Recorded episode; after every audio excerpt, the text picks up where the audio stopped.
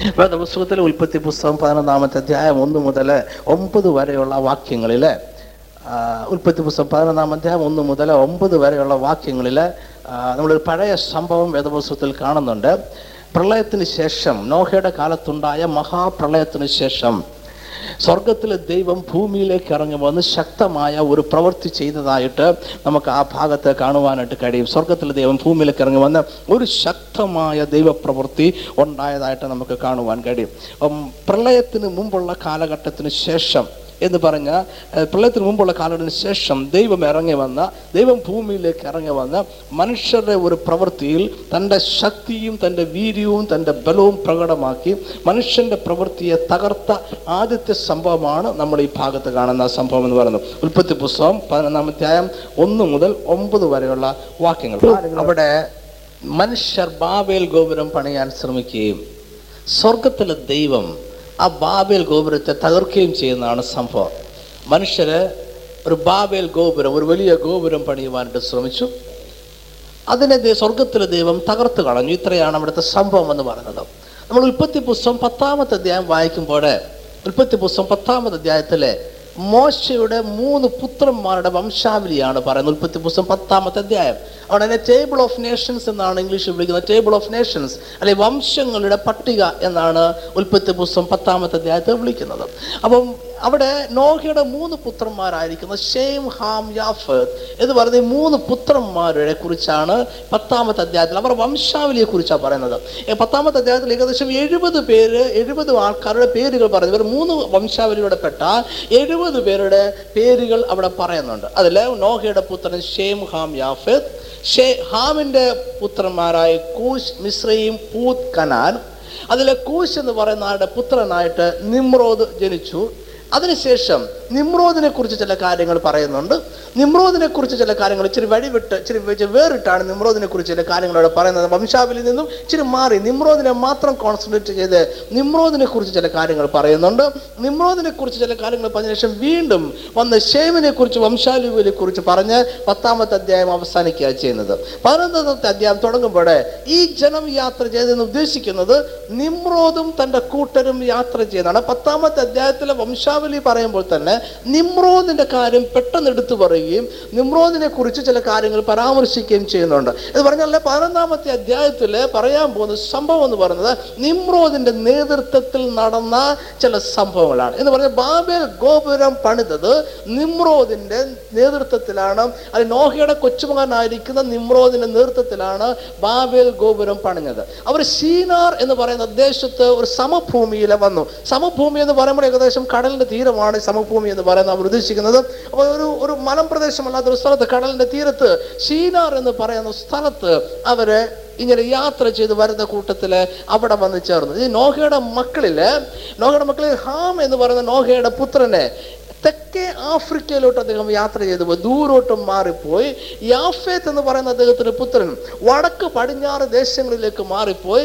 എന്നാൽ ഷേം എന്ന് പറയുന്ന അദ്ദേഹത്തിന്റെ പുത്രൻ മാത്രം നോഹയുടെ പെട്ടകം ഇറങ്ങിയ അരാരത്ത് പർവതത്തിനും നോഹ യാഗം കഴിച്ച സ്ഥലത്തിനും സമീപത്തെ ഒത്തിരി ദൂരെ പോകാതെ താമസിച്ചു. The Lord. നോഹയുടെ പുത്രന്മാരിൽ ഏറ്റവും അനുഗ്രഹിക്കപ്പെട്ടത് ഷേം എന്ന് പറയുന്ന പുത്രനാണ്. ഷേമിനെയാണ് നോഹ ഏറ്റവും കൂടുതൽ അനുഗ്രഹിക്ക അനുഗ്രഹിച്ചത്. അപ്പോൾ നോഹ അനുഗ്രഹിച്ച നോഹയുടെ പുത്രൻ മാത്രമേ എവിടെ താമസിച്ചുള്ളൂ? യാഗപീഠത്തിന് സമീപത്ത് താമസിച്ചുള്ളൂ. നോഹ ഇറങ്ങിക്കഴിഞ്ഞപ്പോൾ നോഹ പെട്ടകത്തിൽ ഇറങ്ങിക്കഴിഞ്ഞപ്പോൾ ആദ്യം നോഹ ചെയ്തത് അവനൊരു യാഗപീഠം പണിത്. യഹോവയ്ക്ക് യാഗം കഴിച്ചു. യഹോവ അദ്ദേഹം ഇറങ്ങി വന്നു. ഒരു യൂണിലാറ്ററൽ ഒരു കവനന്റെ ഏകപക്ഷീയമായ ഒരു ഒരു ഒരു ഉടമ്പടി മനുഷ്യരുമായി സ്വർഗത്തിലെ ദൈവം ചെയ്തു. അപ്പൊ അങ്ങനെ ഏകപക്ഷീയമായ ഒരു ഉടമ്പടി ചെയ്തതിന് ചെയ്ത ആ സ്ഥലത്തിനടുത്ത് തന്നെ ഒത്തിരി ദൂരോട്ട് മാറാതെ ഷേം താമസിച്ചപ്പോൾ നോഹയുടെ മറ്റ് രണ്ട് മക്കളും അവിടുന്ന് ദൂരേക്ക് മാറി താമസിച്ചുകൊണ്ട്.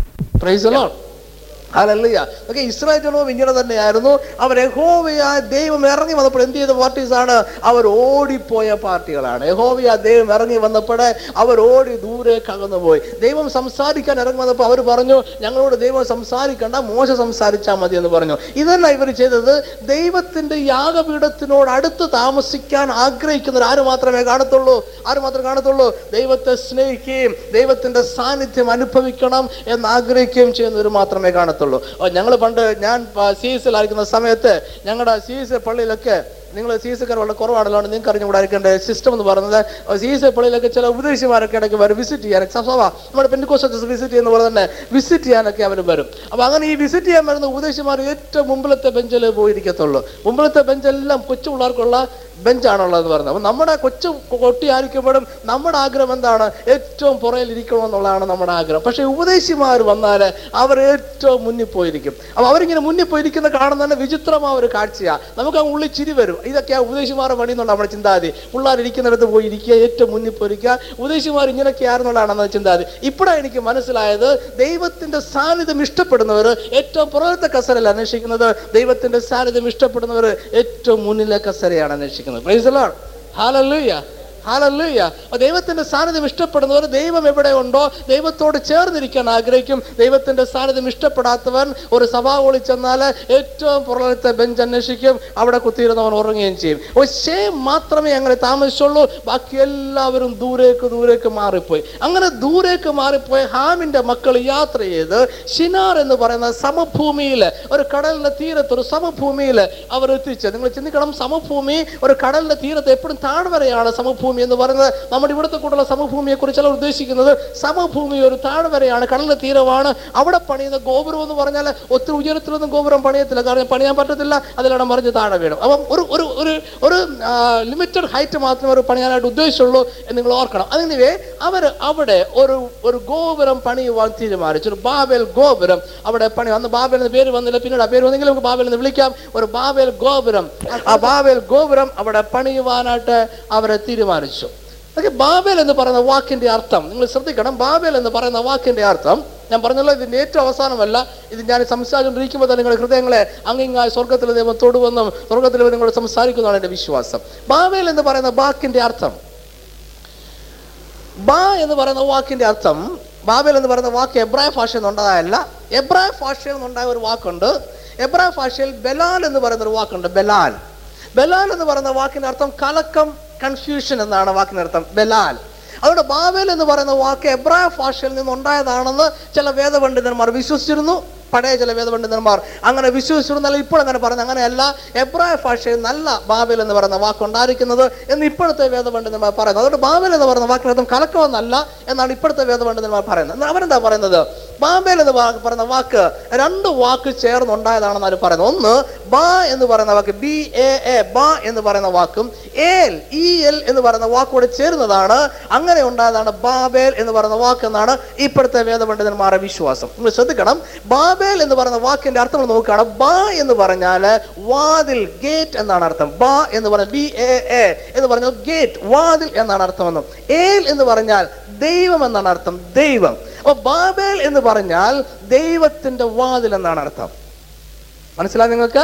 ഓക്കെ അവർ പണിഞ്ഞ ഗോപുരം പണിഞ്ഞ ഗോപുരത്തിന്റെ പേര് ദൈവത്തിന്റെ വാതിൽ എന്നാണ് ദൈവം ഇറങ്ങി വരുന്ന സ്ഥലമാണിതെന്ന്. ഇതിലൂടാണ് ദൈവം ഇറങ്ങി വരാൻ പോകുന്നത്. ഇതിലൂടാണ് ദൈവം മനുഷ്യനോട് സംസാരിക്കാൻ പോകുന്നത്. ഇതിലൂടാണ് ദൈവം മനുഷ്യനോട് ഇടപെടാൻ പോകുന്നത്. ഓ ഞങ്ങൾ പണിഞ്ഞുയർത്തിയിരിക്കുന്ന ഈ ബാബേൽ ഗോപുരത്തിലൂടെയാണ് സ്വർഗത്തിലെ ദൈവം മനുഷ്യനോട് സംസാരിക്കാൻ പോകുന്നത് മനുഷ്യനോട് ഇടപെടാൻ പോകുന്നത് എന്നാണ് ആ മനുഷ്യർ ധരിച്ചിരുന്നത്. അങ്ങനെയാണ് അവർ ബാബേൽ ഗോപുരം പണിയുവാനായിട്ട് തുടങ്ങിയത്.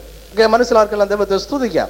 പ്രൈസ് അല്ല ഓക്കെ ഈ ജനം വിചാരിച്ചത് ഇവർ ബാബേൽ ഗോപുരം പണിയുമ്പോൾ അവർ അവരുടെ ജനങ്ങളുടെ മനസ്സിലുണ്ടായിരുന്ന ചിന്താഗതി ഞങ്ങൾ ഈ ബാബേൽ ഗോപുരം പണിത് കഴിഞ്ഞാൽ നിങ്ങൾ അത് പ്രത്യേകം നോട്ട് ചെയ്യേണ്ട കാര്യമാണ് ഈ ബാബേൽ ഗോപുരം പണിത് ഉയർത്തിക്കൊണ്ടിരിക്കുമ്പോൾ അവിടുത്തെ ജനങ്ങളുടെ പണിയുന്ന ജനങ്ങളുടെ മനസ്സിലുണ്ടായിരുന്ന ചിന്താഗതി നിമ്രോദിന്റെ മനസ്സിലുള്ള ചിന്താഗതി എല്ലാം പറയുന്നത് ഈ പണിയുന്ന ജനങ്ങളുടെ മനസ്സിലുണ്ടായിരുന്ന ചിന്താഗതി ഞങ്ങൾ ഈ പണിയുന്ന ബാബേൽ ഗോപുരത്തിലൂടെ ദൈവം ഇറങ്ങി വരികയും ഞങ്ങളോട് ബന്ധപ്പെടുകയും ചെയ്യും ഞങ്ങളോട് സംസാരിക്കുകയും ചെയ്യും.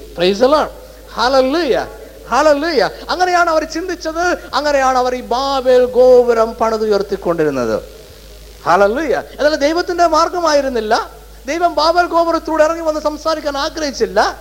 ദൈവം ഈ ഗോപുരവുമായി ബന്ധപ്പെടാൻ സ്വർഗത്തിലെ ദൈവം ആഗ്രഹിച്ചത് ഇല്ല. അപ്പൊ നമ്മൾ ഓർക്കണം നമ്മൾ പറയുന്ന രീതിയിലല്ല ദൈവം ഇടപെടാൻ പോകുന്നത്. നമ്മൾ പറയുന്ന രീതിയിലല്ല ദൈവം സംസാരിക്കാൻ പോകുന്നത്. നമ്മൾ വരയ്ക്കുന്ന വരയിലൂടെ അല്ല സ്വർഗത്തിലെ ദൈവം ഇറങ്ങി വരാൻ പോകുന്നത്. ബാബേൽ ഗോപുരം. ഒന്നാമതായി കാണിക്കുന്നത് എന്താണെന്ന് അറിയാം ഒന്നാമതായി ഞാൻ ഇത്രയും പറഞ്ഞു നിന്നും വിശദമായി പിന്നീട് പഠിക്കാം. ബാബേൽ ഗോപുരം ഞാൻ ഇത്രയും പറഞ്ഞ ഒരു പോയിന്റ് മനസ്സിലാക്കാൻ വിശ്വസിക്കുന്നു. നമ്മൾ വരയ്ക്കുന്ന വരയിലൂടെ ദൈവം ഇറങ്ങി വരണമെന്നുള്ള നമ്മുടെ ആഗ്രഹമാണ് ബാബേൽ ഗോപുരം കാണിക്കുന്നത്. Praise ഓ എനിക്കൊരു മാർഗമുണ്ട്. എന്റെ മാർഗത്തിലൂടെ തന്നെ ആരിറങ്ങി വരണം. സ്വർഗത്തിലെ ദൈവം ഇറങ്ങി വരണം. എന്റെ മോളെ ഞാൻ നഴ്സിംഗ് പഠിപ്പിച്ചിട്ടുണ്ട്. അതുകൊണ്ട് സ്വർഗത്തിലെ ദൈവം എന്ത് ചെയ്യണം? അവളെ അമേരിക്കയിൽ കൊണ്ടുപോയിക്കണം അതാണ് ഞങ്ങളുടെ വിടുതൽ. എന്താ ജോസേ? അല്ലേ? എന്റെ മോളെ നഴ്സിംഗിന് പഠിപ്പിച്ചു. അതുകൊണ്ട് അവളെ അമേരിക്കയിൽ കൊണ്ടുപോയിക്കോണം അതാണ് ഞങ്ങളുടെ വിടുതൽ. അല്ല വേറെ ഒന്നും എന്തല്ല. ഞങ്ങളുടെ വിടുതലല്ല. ഞങ്ങളുടെ വിടുതൽ ഇങ്ങനെയാണ്. ഞങ്ങൾ വരച്ചിരിക്കുന്ന വരയുണ്ട്.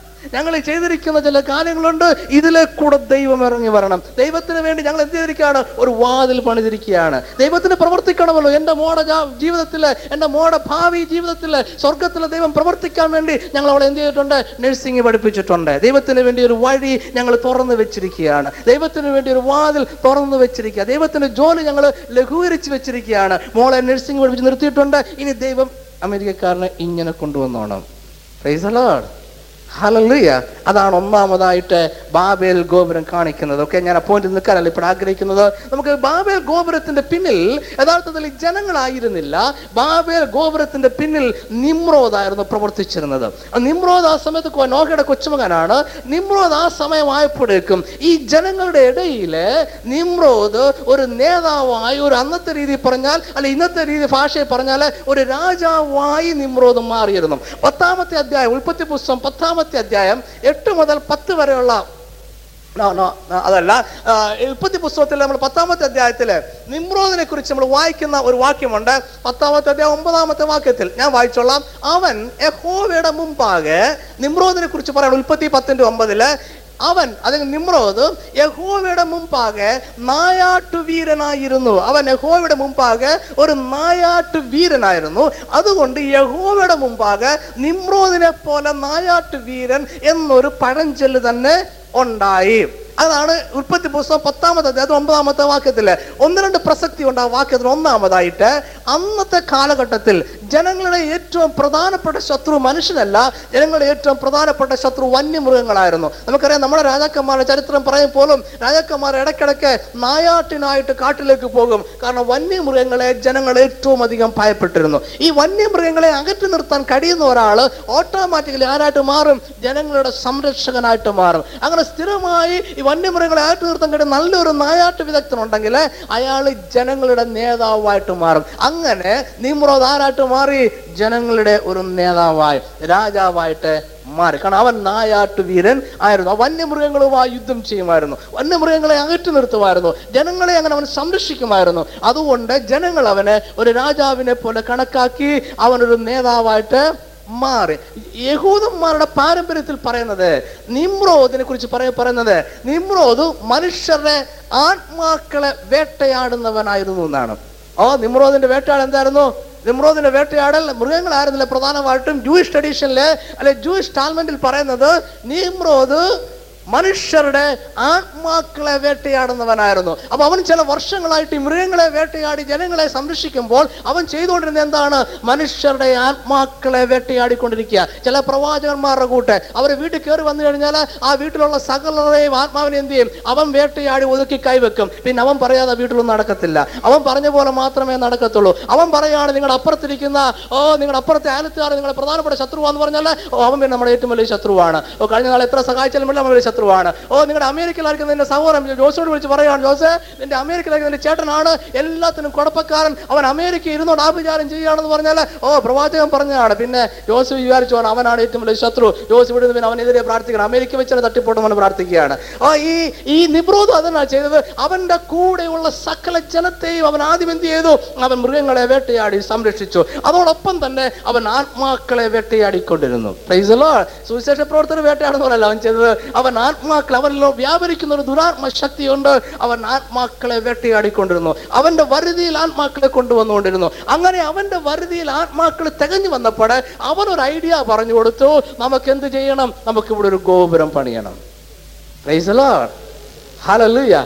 ലോകത്തിൽ ആദ്യം പട്ടണം പറയുന്നത് പണിയുന്നത് കയ്യനാണ് കയ്യൻ ഓടിപ്പോയി ലോകത്തിൽ അവനൊരു പട്ടണം പണിത് എന്തിനാ കയ്യൻ പട്ടണം പണിയുന്നത് വേദോസ്തത്തിൽ എഴുതിയിട്ടുണ്ട്. ഉൽപ്പത്തി പുസ്തകത്തിൽ നമ്മൾ വായിക്കുന്ന എങ്ങനെയാണ്? നാലാമത്തെ അധ്യായത്തിലാണെന്ന് എനിക്ക് തോന്നുന്നു നാലാമത്തെ അധ്യായം പതിനാറും പതിനേഴും വാക്യത്തിൽ ഉൽപ്പത്തി നാലിന്റെ പതിനാറും പതിനേഴും വാക്യത്തിൽ നമ്മളിങ്ങനെ വായിക്കുന്നു. അവൻ കയ്യൻ ഒരു പട്ടണം പണിതു. ഹാനോക്ക് എന്ന് തന്റെ മകന്റെ പേരിട്ടു. പട്ടണത്തിന് ഹാനോക്ക് എന്ന് പറയുന്ന തന്റെ മകന്റെ പേരിട്ടു. എന്തിനാ കയ്യൻ പട്ടണം പണിതത്? എന്തിനാ കയ്യിന് ഒരു പട്ടണം പണിയാൻ പോയത്? സ്വർഗത്തിലെ ദൈവം അവരോട് പറഞ്ഞു നീ നിമിത്തം ഭൂമി ശവിക്കപ്പെട്ടിരിക്കുന്നു നീ ഭൂമിയിലെല്ലാം എന്ത് ചെയ്യും? ഉഴന്ന് നടക്കും. നീ ഭൂമിയിൽ ഇങ്ങനെ അങ്ങോട്ടും ഇങ്ങോട്ടും ഉടൻ നടക്കും. നിൽക്കെങ്ങും സ്ഥിരമായിട്ട് നിൽക്കാൻ കഴിയത്തില്ല. സ്വർഗത്തിലെ ദൈവത്തിന്റെ ശാപം കയ്യിന്റെ മേലുണ്ട്. ഓ കയ്യിൽ തീരുമാനിച്ചു എന്താണ്? ഞാനൊരു പട്ടണത്തെ പണിയും അങ്ങനെ ഞാൻ എന്ത് എന്ത് തെളിയിച്ചു കൊടുക്കും? ദൈവത്തിന്റെ ശാപം എന്റെ മേൽ വിലപ്പോകത്തില്ലെന്ന് ഞാൻ തെളിയിച്ചു കൊടുക്കും.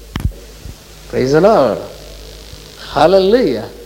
Lord. You get it you get it you get it ഞാൻ പറയുന്നത് മനസ്സിലായോ? സ്വർഗത്തിലെ ദൈവം പറഞ്ഞു എന്റെ ശാപം നിന്റെ മേലെ ഉണ്ട്. കയ്യിൽ എന്ത് പറഞ്ഞു? ഞാനൊരു പട്ടണം പറഞ്ഞു ഞാൻ എന്ത് തെളിയിക്കും? ദൈവത്തിന്റെ ശാപം എന്റെ മേൽ ഫലിക്കത്തില്ലെന്ന് ഞാൻ തെളിയിക്കും. രണ്ടാമത് ലോകത്തിൽ പട്ടണം പണിയുന്ന ആളാണ് നിമ്രോദ്. വെള്ളപ്പൊക്കത്തിന് ശേഷം വെള്ളപ്പൊക്കത്തിന് മുമ്പ് കയ്യൻ പണിതു അതെല്ലാം വെള്ളപ്പൊക്കത്തിൽ ഒലിച്ചു പോയി വെള്ളപ്പൊക്കത്തിന് ശേഷം നിമ്രോദിന് പട്ടണം പണിതു. നിമ്രോദിന്റെ ഉണ്ടാകുന്ന ഉദ്ദേശം എന്താണെന്ന് അറിയാമോ ഓ ദൈവത്തിന്റെ ചില പദ്ധതിയുണ്ട് ദൈവത്തിന്റെ ചില പ്ലാനുകളുണ്ട്. അതിനെ ഞാൻ തകർക്കും. കാരണം നിമ്രോദിന്റെ വംശാവലിയും ദൈവത്താൽ ശപിക്കപ്പെട്ടതാണ്.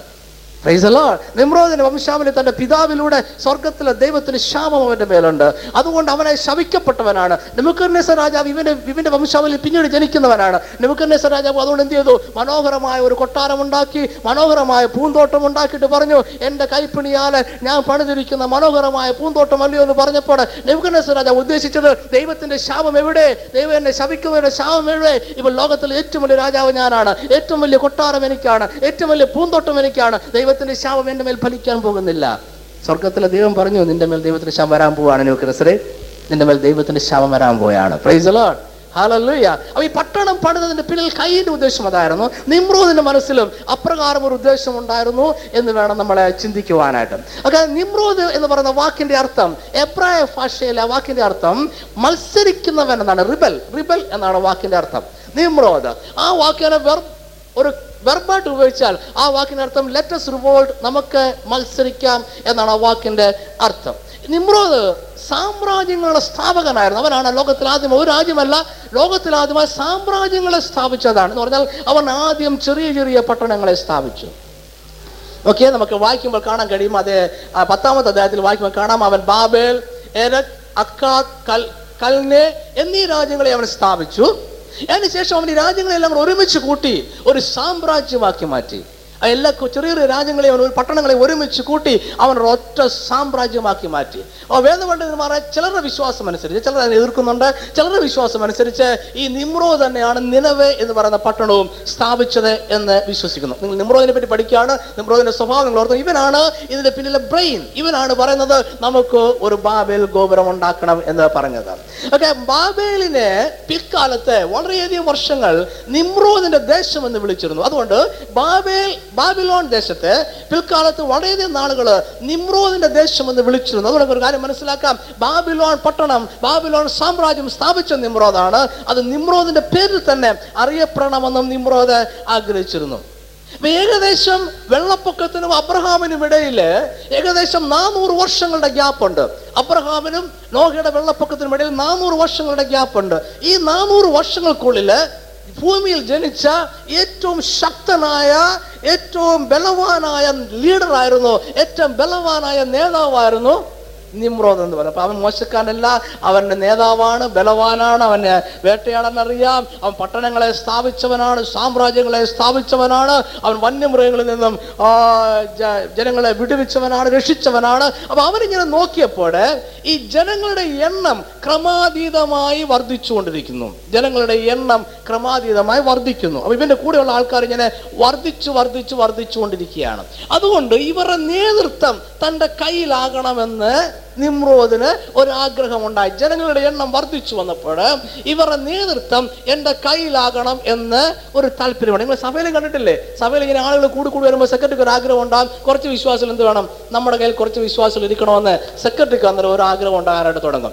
ഒക്കെ ദൈവത്തിനെതിരായിട്ട് ആദ്യമായി ഒരു ഓർഗനൈസ്ഡ് റിവോൾട്ട് അല്ലെങ്കിൽ ഒരു ക്രമീകൃതമായ വിപ്ലവം നടത്തിയ ആളാണ് നിമ്രോദ് അതിനു മുമ്പ് ആരും ഒരു ഓർഗനൈസ്ഡ് ആയിട്ട് ക്രമീകൃതമായി ഒരു കൂട്ടം ആൾക്കാരെ മൊത്തത്തിൽ ഒരുമിച്ച് ചേർത്തുകൊണ്ട് ഒരു ഒരു വിപ്ലവം ദൈവത്തിനെതിരെ ആദ്യം നടത്തിയ ആളാണ് നിമ്രോദ് ഓക്കെ നിമ്രോദിന്റെ ആത്മാവ് നിമ്രോദിന്റെ സ്പിരിറ്റ് എന്ന് പറയുമ്പോൾ ഇതെല്ലാം അതിന് പിന്നിലുണ്ട്. നിമ്രോദിന്റെ സ്പിരിറ്റിന് പിന്നിലെ ഇങ്ങനെയുള്ള എല്ലാ കാര്യങ്ങളും ഒരു കൂട്ടം ആൾക്കാരെ ഒരുമിച്ച് ചേർക്കുക എന്നിട്ട് അവരെ ദൈവത്തിനെതിരായിട്ട് അല്ലെങ്കിൽ പാസ്റ്റർക്കെതിരായിട്ട് അല്ലെങ്കിൽ സഭയ്ക്കെതിരായിട്ട് സഭാ നേതൃത്വത്തിനെതിരായിട്ട് ഒരു വലിയ വിപ്ലവം നടത്തുന്ന നിമ്രോദിന്റെ ഉള്ളിൽ വ്യാപരിക്കുന്ന അന്ധകാര ശക്തിയാണ്. ഈ നിമ്രോദ് പിന്നീട് ബാബിലോൺ സാമ്രാജ്യം സ്ഥാപിച്ചു കഴിഞ്ഞപ്പോൾ ഈ നിമ്രോദ് തന്നെ പിന്നീട് ഒരു ദൈവമായിട്ട് മാറി. നിമ്രോദിനെ ആ രാജ്യത്തെ ജനങ്ങൾ അല്ലെങ്കിൽ നിമ്രോദിനെ പ്രഖ്യാപിച്ചു. അവൻ ദൈവമാണെന്ന് പ്രഖ്യാപിച്ചു. സൂര്യദേവന്റെ മകനാണെന്ന് അവൻ പ്രഖ്യാപിച്ചു. അവന്റെ ജന്മദിനമാണ് ഡിസംബർ ഇരുപത്തിയഞ്ച്. ഡിസംബർ ഇരുപത്തിയഞ്ചാം തീയതി ഉത്സവമായിട്ട് ആചരിക്കണമെന്ന് അവൻ പ്രഖ്യാപിച്ചു.